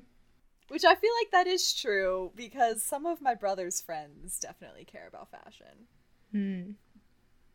But like Fair other enough. people's fashion. I mean, I feel like if you care enough about your own, then that would extend to like being interested in what others are also wearing, right? Like Hmm. this is I suppose. yeah. Ask him if he Uh, wants his name bleeped on the podcast. I think it would be very funny if you bleeped it anyway. Uh, I do 'cause then We just too. have, we would just have that section where it's just like, I'm like, oh, you're gonna have to bleep his name, and then you go bleep, bleep, bleep, bleep, bleep, bleep, bleep. yeah, that's what should happen. That's my vote. Maybe. Uh, I can show you how to make a bleep in Audacity. It's it's pretty easy. And then we have the the final closing bit of this two parter. Jerry's talking about when you're moving, your whole life becomes about boxes, uh, and you develop several no, box no. related A very tall woman found George's wallet. Oh yeah, George gets his opportunity to fucking Amazon. Good for him. I was happy for him. honestly, he deserves it. And Um, then Jerry Seinfeld says some unfunny shit about moving, and then we fade to black, and we can talk about the third episode of this television series. Now on to the good episode. Now we're going to Um. talk about the outing, which uh, appears later in the series. We decided to just do them in sequence. Autumn had a very good argument for doing this one uh, last.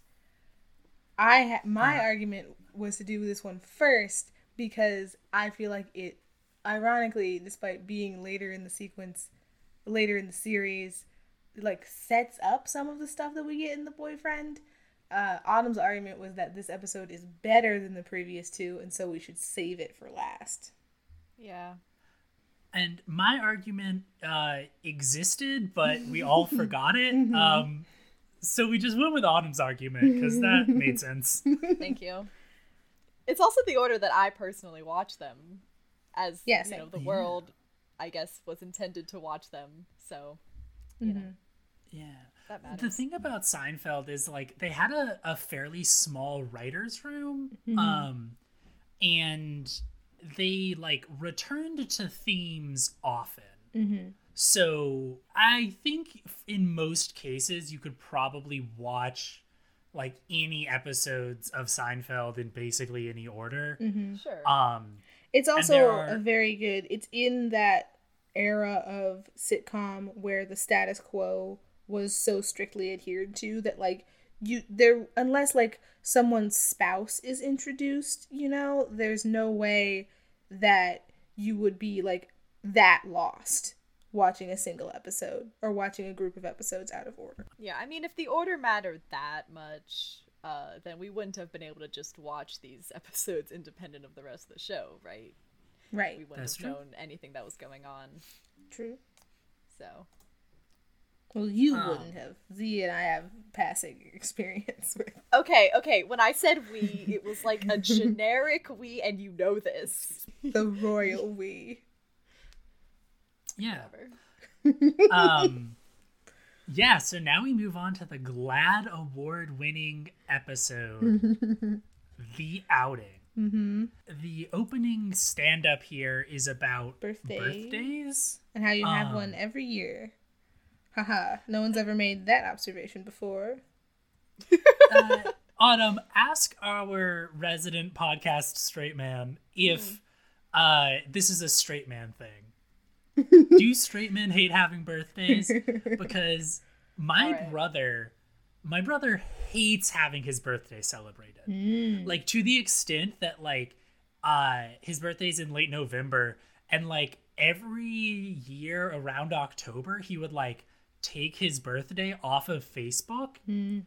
And then somewhere in december he would put his birthday back on facebook Okay, now I I do want to say that's who I am as a person. I don't like. That's just because you hate people paying attention to you. That's not birthday Okay. specific. yeah my brother does not have an anxiety disorder okay.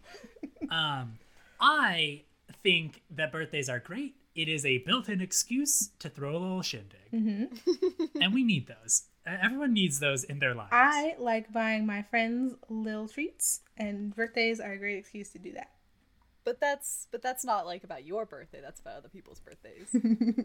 that this is different. but yeah jerry's bit is about uh like all you did was not die for 12 months and it's like yeah jerry that's an accomplishment It is so hard to not die for 12 months. Are you kidding me? That's a long time. Yeah he also makes a joke about how like if you go to and look at like an astrology thing it'll tell you like who else shares your birthday. And he's like it's always a very weird group.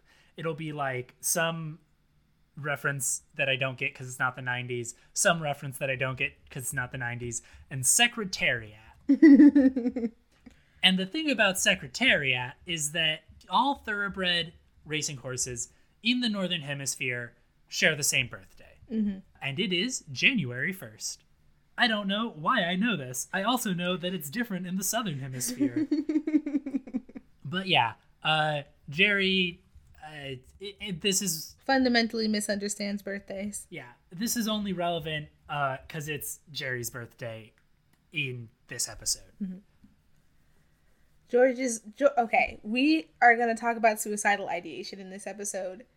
If you were fine before and like this is the point where you need to cut out, that's fine. We are gonna talk about suicidal ideation. There is a character who is who is actively suicidal in this episode. She is relevant to the plot. We're gonna talk about her. Okay, leave now. George's girlfriend is threatening to kill herself if George breaks up with her. Don't do that. Yeah, that's like a classic like sign of an abusive relationship. Yeah. Uh, it's also like I don't know, kind of a hallmark of this show is that it makes a lot of jokes about suicide, and like I I don't know this this may be a cancelable a cancelable take that you want to cut out. Like I do think there are ways to make jokes about like suicide that are um Not similar evil. with how I think it's yeah, not evil and like um you can make jokes where suicide is involved where like suicide is not the punchline. Mm-hmm. Similarly to how I think you can make jokes about gayness where gayness isn't the punchline. That is not what this show does. No. This show just uses suicide as a punchline or a setup in like a, a really crass way. And like I don't know. It, it there are other episodes in this show where like one of the characters tries to break up with someone and the other person just kind of pretends it didn't happen. Hmm. And I feel like that very much could be the plot here. Like George tries to break up with Allison and Allison is just like, "No, we're not broken up." Like it, it would probably honestly be better. It would have the potential to be funny. And ultimately like the fact that she is threatening suicide is not like plot critical. It's like the fact that the fact like the reason this is part of the episode is because there needs to be a reason that George is having trouble breaking up with this woman. Mm-hmm. It could be literally anything. Yeah, this is just the thing they thought of. He tells Elaine, George tells Elaine about this uh, while they're in the diner, and Jerry is at the payphone in the back, and he's calling NYU because a grad student is supposed to interview him, and he's like, I don't see the grad student, I don't know where she is. Uh, we see a woman in an orange top come into the diner. Ooh, foreshadowing, cinematography. Uh, while George Yeah. and Elaine are talking about uh, this breakup Yeah. and also what they're getting Jerry for his birthday. Yeah. Im- importantly, like in a bit of clever writing, like the entire like last scene where George was trying to break up with Allison, he kept saying like, "I am not a good boyfriend. Like I, I am not worth your time. Like just break. We should just break up. It'll be fine." Mm-hmm. And as soon as Elaine starts saying that about him, he gets offended. uh, which I think is just a very like clever bit of writing. But yeah, it is uh, Jerry's birthday coming up, and uh, George has gotten him two tickets to go see Guys and Dolls on Broadway, uh, and Elaine is getting him a two-line phone Because it's the 90s. because it's the '90s. The girl who sits in the booth next to them is is Sharon. Hey, Autumn, what uh, do you remember what Jerry is wearing in this scene? It's a turtleneck, right? This is a gay little turtleneck. It, it makes another Yeah. appearance. I really hate the turtlenecks. It was the '90s. That's how it Okay, was. but why? But why do they look like that on him? it's the same turtleneck, isn't it? Is it? I think that it is. It might believe be a slightly different shade of like blue. um but Sharon sits in the booth behind them. Uh we get like an angle of the diner that I don't think we've ever seen before so that we can see that Sharon is eavesdropping. When Elaine realizes this, uh she's like, "Come on, let's like have a little fun. Let's like mess with these people a little bit." And she says, So what if you're homosexuals? You should just come out already. George makes it like Jerry's like, "Why are you doing this?" and George is like, "Oh, come on, just go along with it. It's fun." Uh, Jerry makes a joke about Nazis, Mm-hmm. uh, and how like if if George, uh, who the character George is Jewish, the actor Jason Alexander is also Jewish. Uh, the character Jerry Seinfeld is Jewish. The actor Jerry Seinfeld is Jewish. The actor Julia Louis Dreyfus is Jewish. The actress Elaine inexplicably not. Wow. Um, but yeah, Jerry makes a joke about, oh, if we were in Berlin, you'd be goose stepping with all the other Nazis because you're just following along. It's it's a, it's a joke that older Ashki people make. Uh, people think that Jerry is gay in his life. People have assumed this about him because he is single, thin, and neat. Uh, yeah, and then Elaine says, uh, and you get along well with women. And George says, uh, I guess that rules me out, um, which is quite funny. Uh, Sharon goes to the um, payphone to try and call Jerry. Because it's the 90s. They have have missed each other because I don't know. Sharon didn't bother to like Do any journalistic research at all. Yeah, like they mentioned that like she d- has doesn't know what he looks like, has never met him, has never been to a comedy club, and I think Sharon uh just doesn't know what jokes are and like doesn't understand any form of like comedy or sarcasm at all, and that becomes plot critical. She said, I got the scoop of the century and I am going with it. This woman Yeah. also has no journalistic integrity, which will uh, come up later. Then we cut to Jerry's apartment, and George comes in, and he's like, "You know what? I figured out what my porn name would be if I was ever in dirty movies." And he's like, "Buck Naked." And Jerry's like, "You've literally told me this before," Yeah, which I think Well, is supposed to be an old married couple joke, like the beginning Yeah. of this sequence of like just old married couple jokes over and over again. yeah. Uh, George is also asking people if they like his shirt. It's a good shirt. Um, I like it. It is very 90s. Yeah. So, importantly, uh, Sharon recognizes them, Mm-hmm. assumes that they are, you know, She's coming to do the interview now, like at Jerry's apartment because Yeah. they kept missing each other. Yeah. Uh, Extremely 90s drip on Sharon, also. Like, I know that Yes. it's just normal clothing if you're in the 90s, but extremely 90s drip. um, yeah. As the interview is, as they're like setting up, uh, Jerry's like, "Do you mind if George is around?" Uh, she says, "No, I actually like want to talk to George too." And I think that I- George and Jerry are assuming that she knows that they like write stuff together, like that she's actually like gone and done some research between when the first interview was going to happen and now, which would have been a good idea, but she hasn't and is just assuming that the two of them are partners and wants to incorporate that into her story without their permission. Yeah. Um she uh is like a bad journalist. She's somehow in grad school. Yeah. And hasn't learned anything about how to conduct interviews. Yeah, she she her interview is terrible. Mm-hmm. Um but yeah, she uh is like conducting the interview. George um interrupts and is like, "Jerry, did you watch this pear?" He's done a he does a thing where he like bounces the pear off of his bicep and then catches it again. Mm-hmm. It's quite fun. Um yeah, there's a whole they bicker about the pear like an old married couple. Um Which is again, I think the show doing that thing where it's presenting these things that we are we have been trained to expect of like an old married couple like in that genre of comedy but like isn't like that distinction is largely arbitrary. Yeah. like this is a perfectly like platonic domestic conversation for them to have. Yeah, I think this was my argument for why we should have watched this one first or mm. talked about this one 1st mm-hmm. Because this is a really good episode. Like, if I were teaching a like television or like film course, I would use this episode to like teach my students about like applying a lens to a text. mm. If you're looking at this episode it's like Sharon has applied a queer lens Mhm.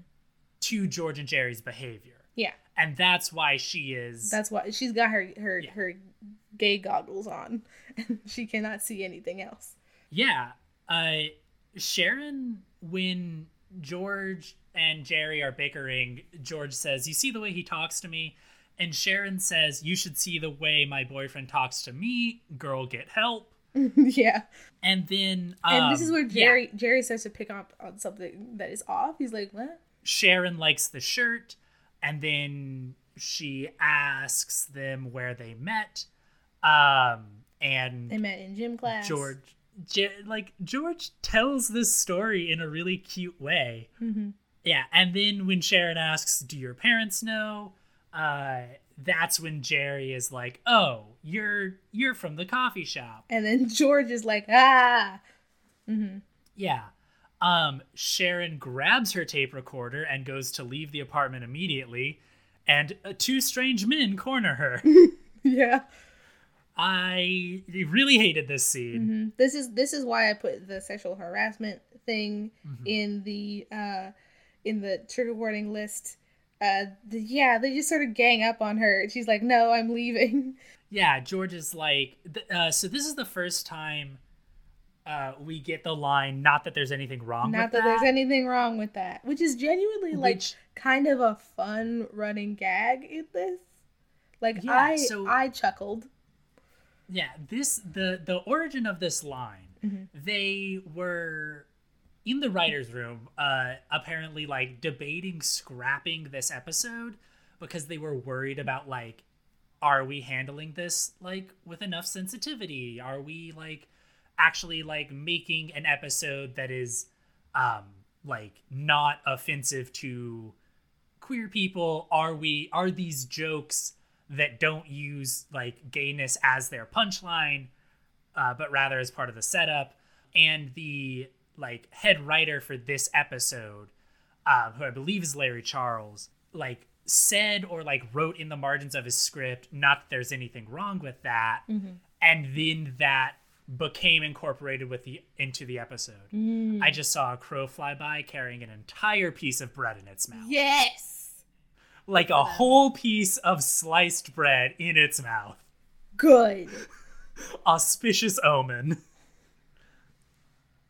Um, Uh, uh, George says I have many gay friends. No, Jerry says I have many gay friends. Where George says my father is gay. I thought that was hilarious. yeah, gonna- uh, Yeah. it was a very funny line. But yeah, I we hear not that there's anything wrong with that a couple of times. Um, and Sharon like picks up her things and leaves the apartment. Um, oh no! Oh no, Kramer is here because he wants to go to the sauna. fellas, is it gay to go to the sauna? and then we get like a time skip. Jerry is inexplicably brushing his teeth while talking to Elaine. You gotta give a scene levels sometimes. You gotta give it movement. He says that he was able to get in touch with Sharon, and she's like, "I'll, I'll like think about it. I, you know, whatever." Um, Elaine doesn't want to take off her coat, and everyone is bullying her about not taking off her coat. Maybe she's chilly. Maybe this is her outfit. inexplicably, but plot critically, Elaine does not want to take off her coat. That's good for her. That's fine. Yeah. Kramer bursts in with a birthday present for Jerry. It is a day Um, early. They argue is a day about whether or not it is a day early. And the present is uh, not wrapped. Nope. It is in a box where the uh, box and lid are wrapped separately so that they can reuse it from scene to scene. Yeah. It's very clever. Kramer has gotten Jerry a two line phone. Mm-hmm. Two line phones work. Jerry misunderstands how two line phones work. Mm-hmm. Elaine leaves because she has to go return something. Yeah. Jerry is like, okay, I want to make a call on this thing. And Kramer goes to his apartment so that they can make the call.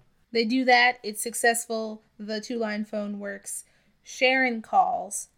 Yes, Jerry hangs up on Kramer, takes the call from Sharon. Sharon says, I'm not going to play up the gay angle. And then George calls. Jerry gets a call from George. He, Jerry tells George, he says, uh, she's not going to play up that angle. I guess we fooled her. In a voice that, like, is supposed to make it obvious that he's being sarcastic. Yeah, he, like, literally says, I guess we fooled her. he switches back to the other line. She has hung up. Uh, and then he switches back to the call with George, and George is like, I heard everything you said. Which implies, of course, that Sharon heard everything that Jerry said before. And as established, she doesn't really have an ear for sarcasm. And uh oh. Yeah, she doesn't know what jokes are and has decided that this is confirmation that they're actually gay and she's going to run the story and and also no journalistic integrity is running information that her subject does not want her to run. You're gonna get the NYU paper sued, lady. There's been much ink spilled over whether or not, uh, like Jerry could sue her for defamation. Mm-hmm. Probably. Probably. Know, it depends on how explicit she is. Uh, she's clearly explicit enough that everyone who read this article thinks that they are that Jerry and George are gay lovers. Mm-hmm. So yeah. Um not that there's anything wrong with that happens again. Not that there's anything wrong with that. People's personal sexual choices are nobody's business but their own. Autumn, you said that you liked this episode better than uh, the boyfriend. Well, yeah, it didn't feel like being gay was a punchline this time. Mm. It was just a thing that was happening. And it was Mm-hmm. funnier. I just genuinely was laughing more. Mm-hmm.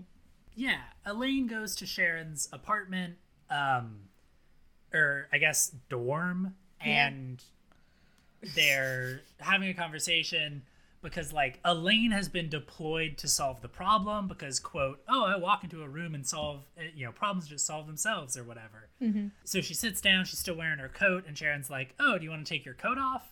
And then we cut. Yeah. To the diner, where apparently Sharon has tried to take Elaine's coat off by force, Mm-hmm. which is Fucked up. a very bizarre thing to do. Mm-hmm. The problem didn't get solved because Mm-hmm. Elaine is chilly. Leave her alone. George and Elaine give uh give Jerry their birthday presents. Uh, okay, I really, Yeah. I really said the racism doesn't sneak into this episode. Oh no. Uh, George makes a racist joke in this scene. I saw. I, uh, apparent, did I Fool. watch these episodes? Fool. You you Ah. silly person you. You might just want to excise that completely. Anyway, George gives Jerry the tickets to Guys and Dolls, and uh, Elaine gives him the collected works of Bette Midler. And Jerry at both of these presents is that's a little fruity. yeah, like, listen, Jerry, it's okay to be a little fruity. Yeah.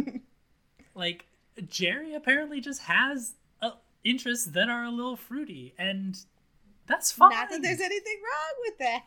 Bette Midler has a cameo in like uh, a later season of the show, so I, I I feel like Jerry Seinfeld, the guy, just actually likes Bette Midler. Hmm.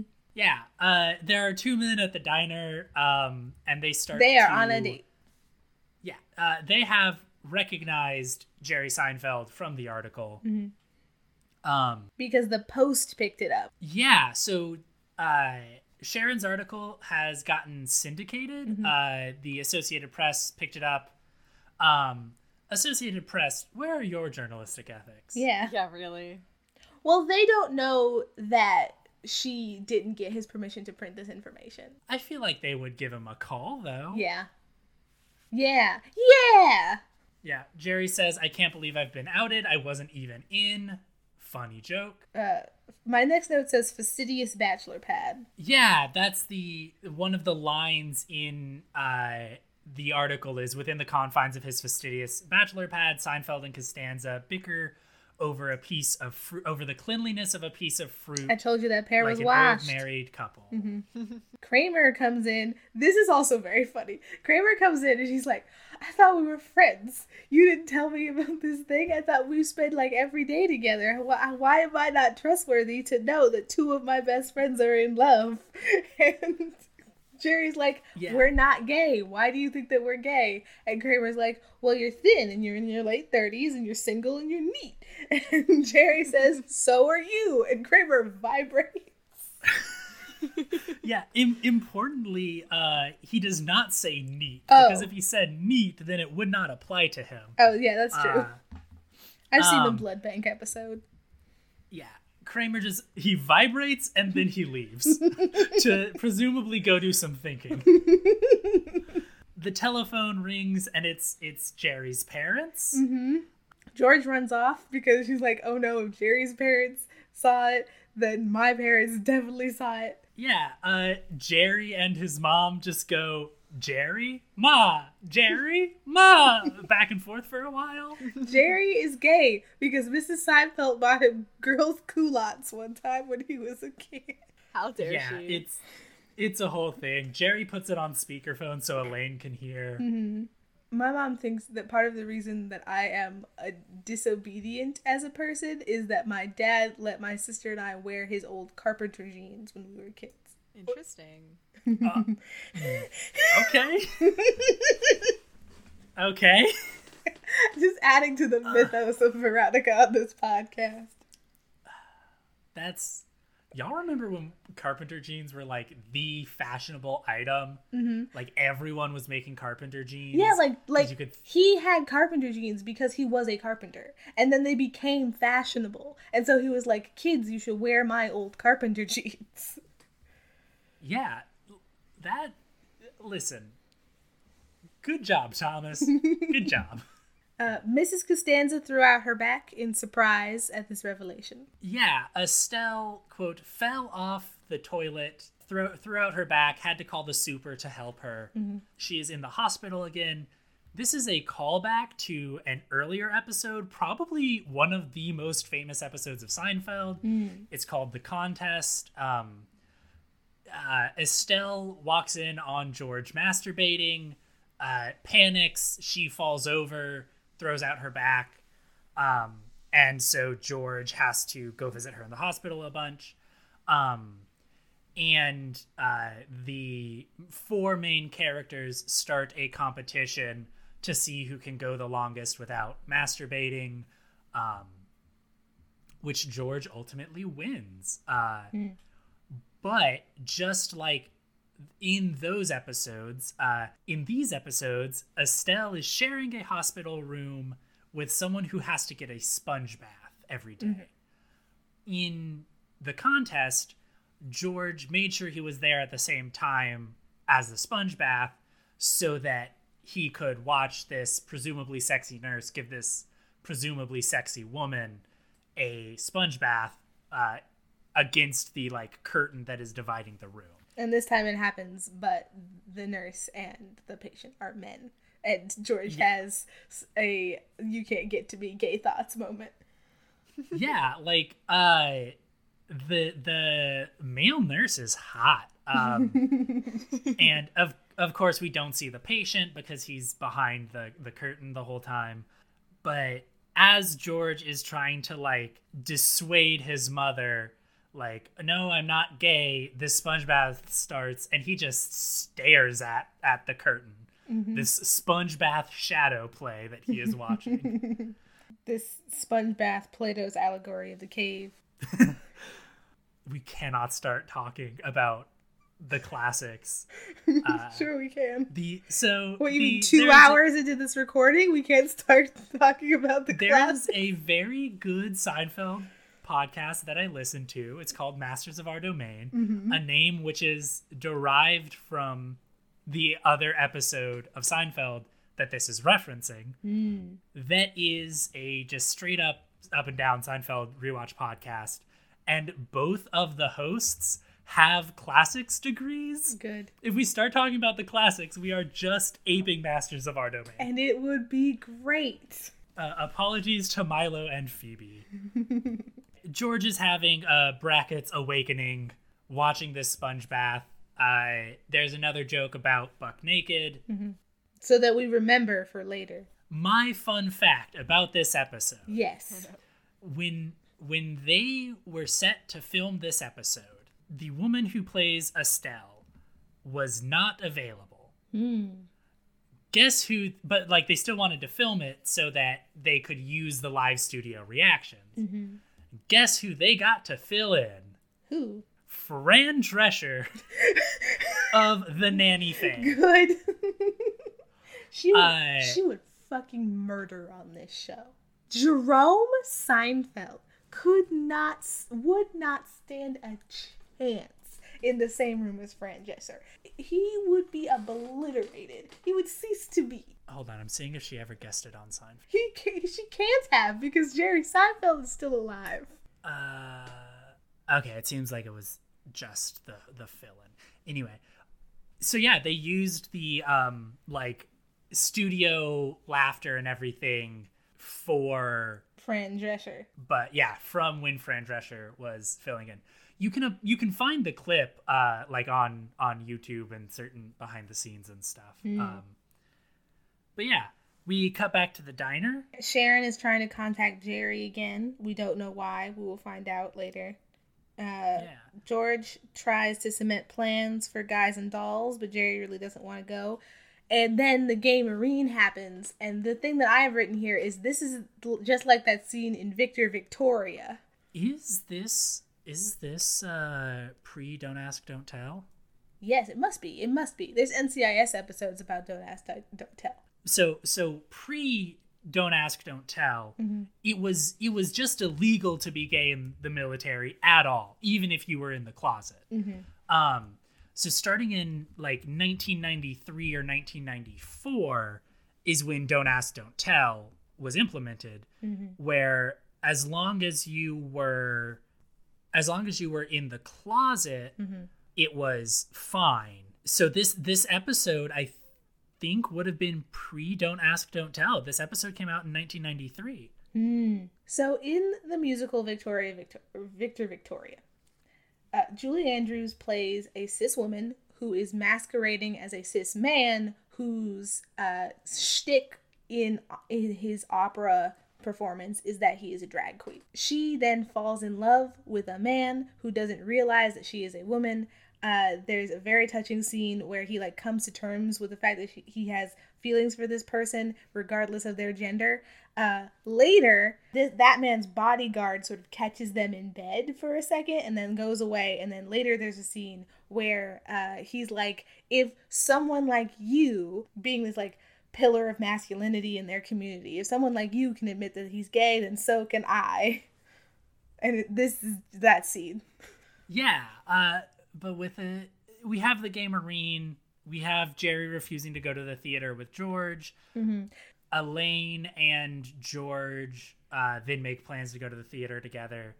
Elaine brings up Allison and is like, "Oh, has Allison seen the article? Wait, no, Allison hasn't seen the article. Aha, the perfect excuse to break up with my girlfriend who I want to break up with."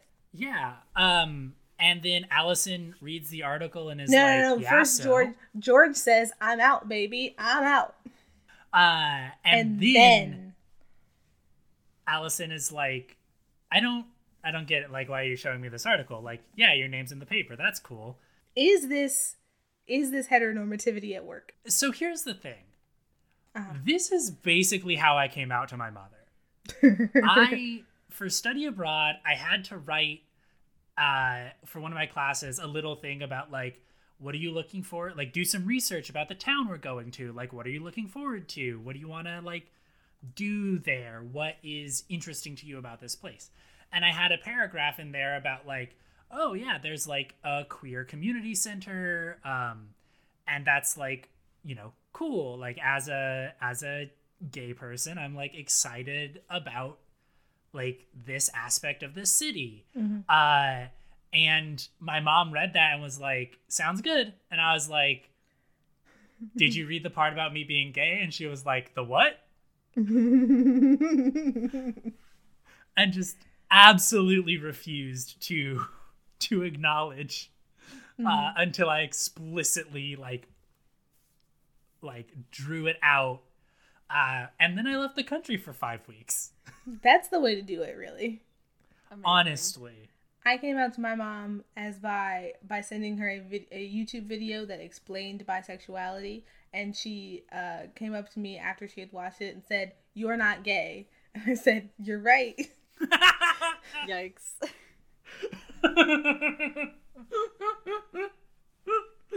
Oh, phenomenal. I've said it. I've said it on this podcast before, but like, if you're thinking about telling your parents that you're gay, just don't.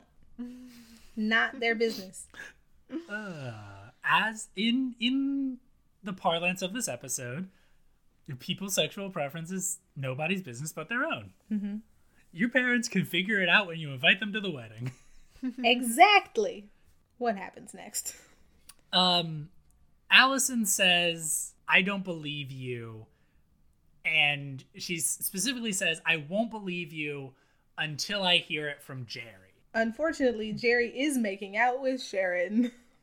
Jerry's making out with Sharon, uh, who I guess had an awakening about her shitty boyfriend based on the earlier interview and broke up with him. Oh yeah. Yeah. forgot she talked about a boyfriend.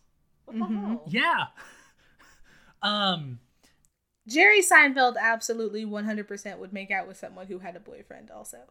oh yeah. Well, yeah. Like there are several like cheating plot lines in this show. Great. It- it- Sharon is also much younger than Jerry. uh, Yeah. or at least like appears at least to be. 10 years if she's like made me Yeah. so normal grad student age. Yeah. Yeah. Yeah, it's like Ew. extra uncomfortable because Jerry Seinfeld, like in real life, dated dated a, a like seventeen year old woman uh, Mhm. for a little bit. Girl, say girl.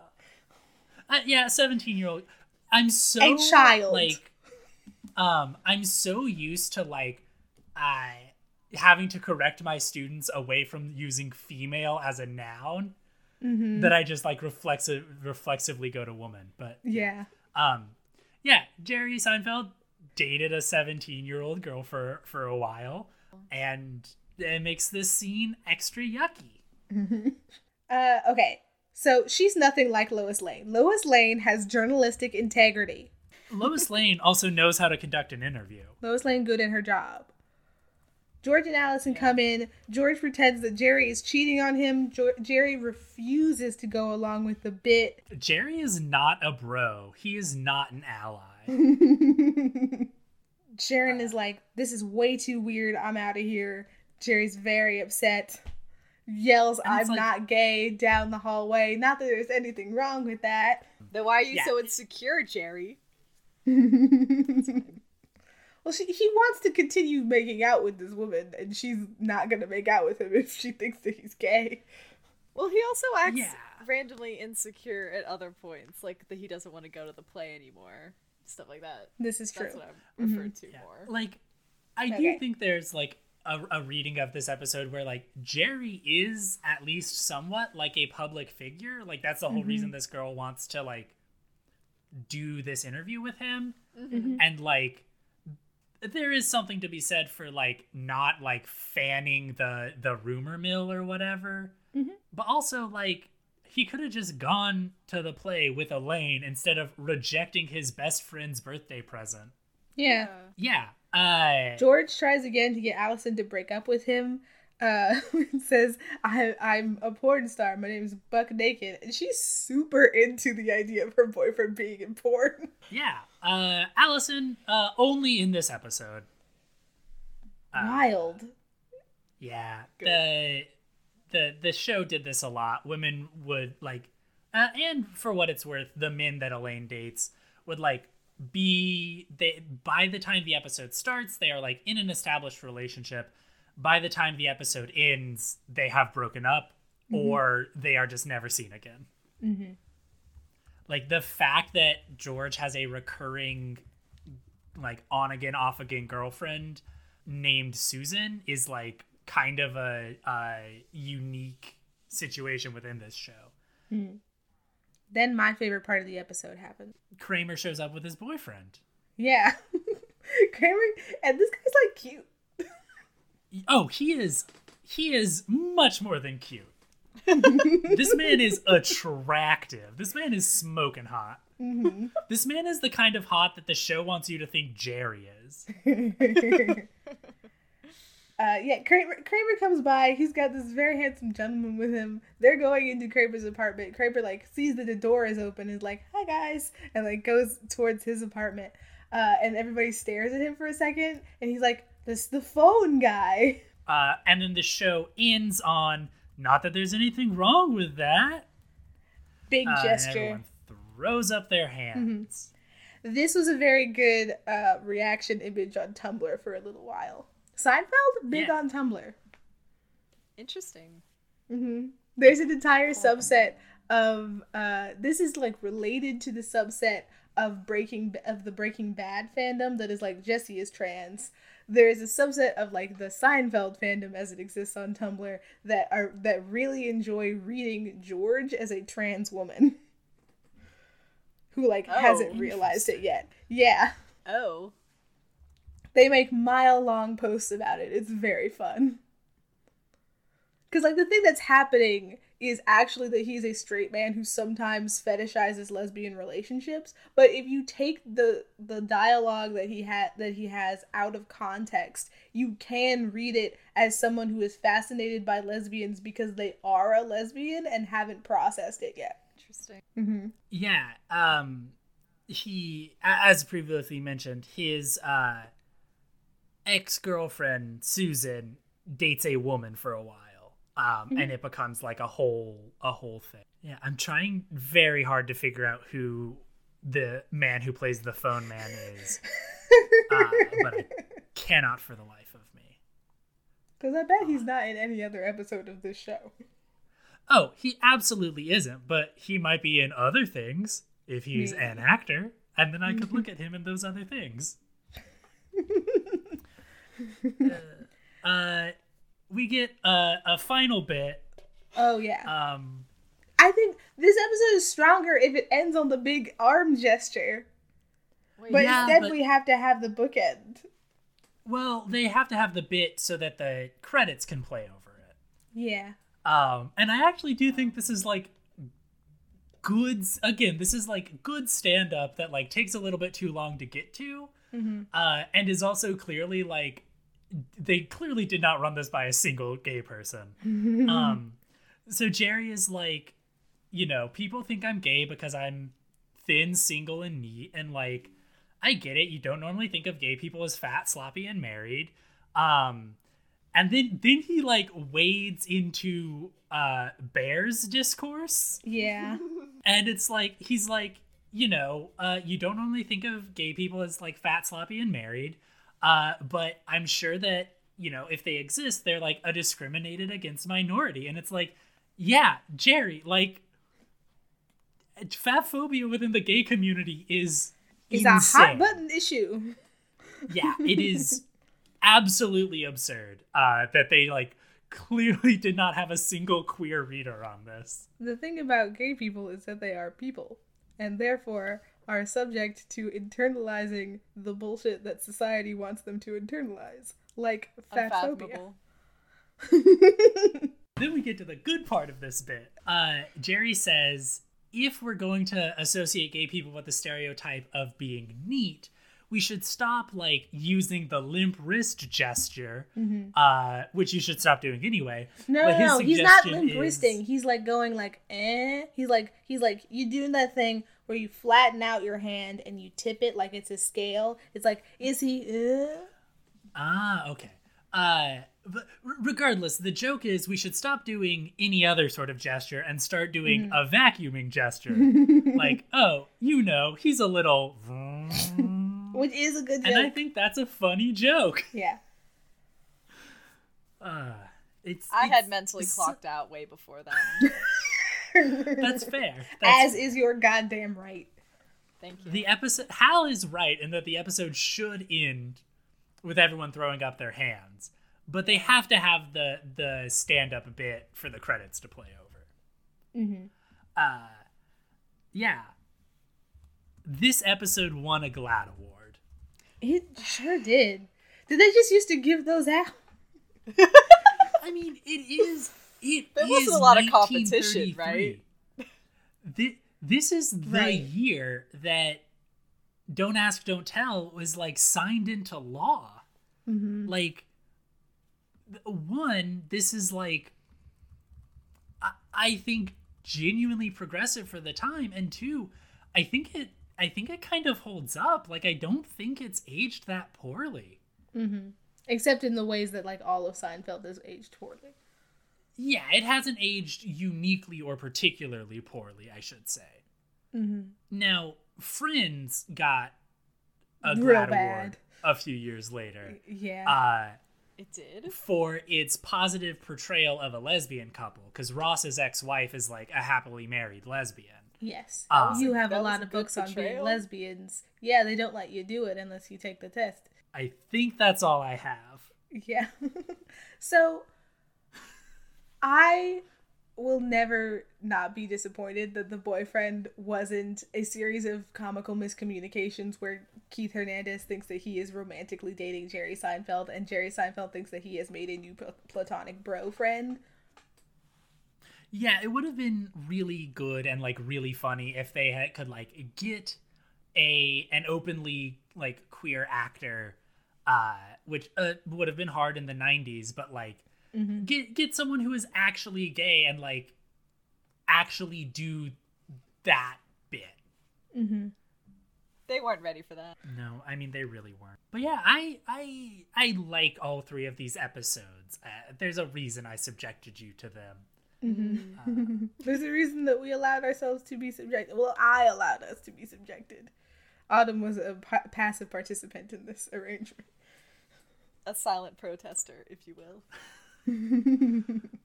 Uh, Listen, if you want to pick out a movie for us to watch, you just gotta do that.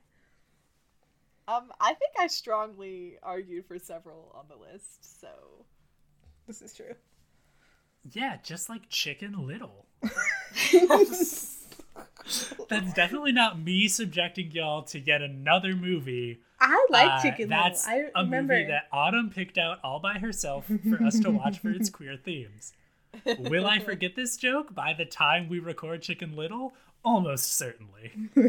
well, I'll, I'll probably have edited edited this episode. This episode might be out by the time we record Chicken Little, Oh dang. cause it's number three, and who knows when we're recording Chicken. So, Mm. listen to the podcast, Z. Damn. What are y'all's final Listen. thoughts? Uh, I don't know. I, I like these episodes. I thought they were good as episodes of Seinfeld because no one ever like did secondhand embarrassment to the point where I needed to like pause the TV and like walk into the lake. Mm-hmm. Um, and I That's think they were good as like But it's the bar for Seinfeld. It's the bar for Seinfeld.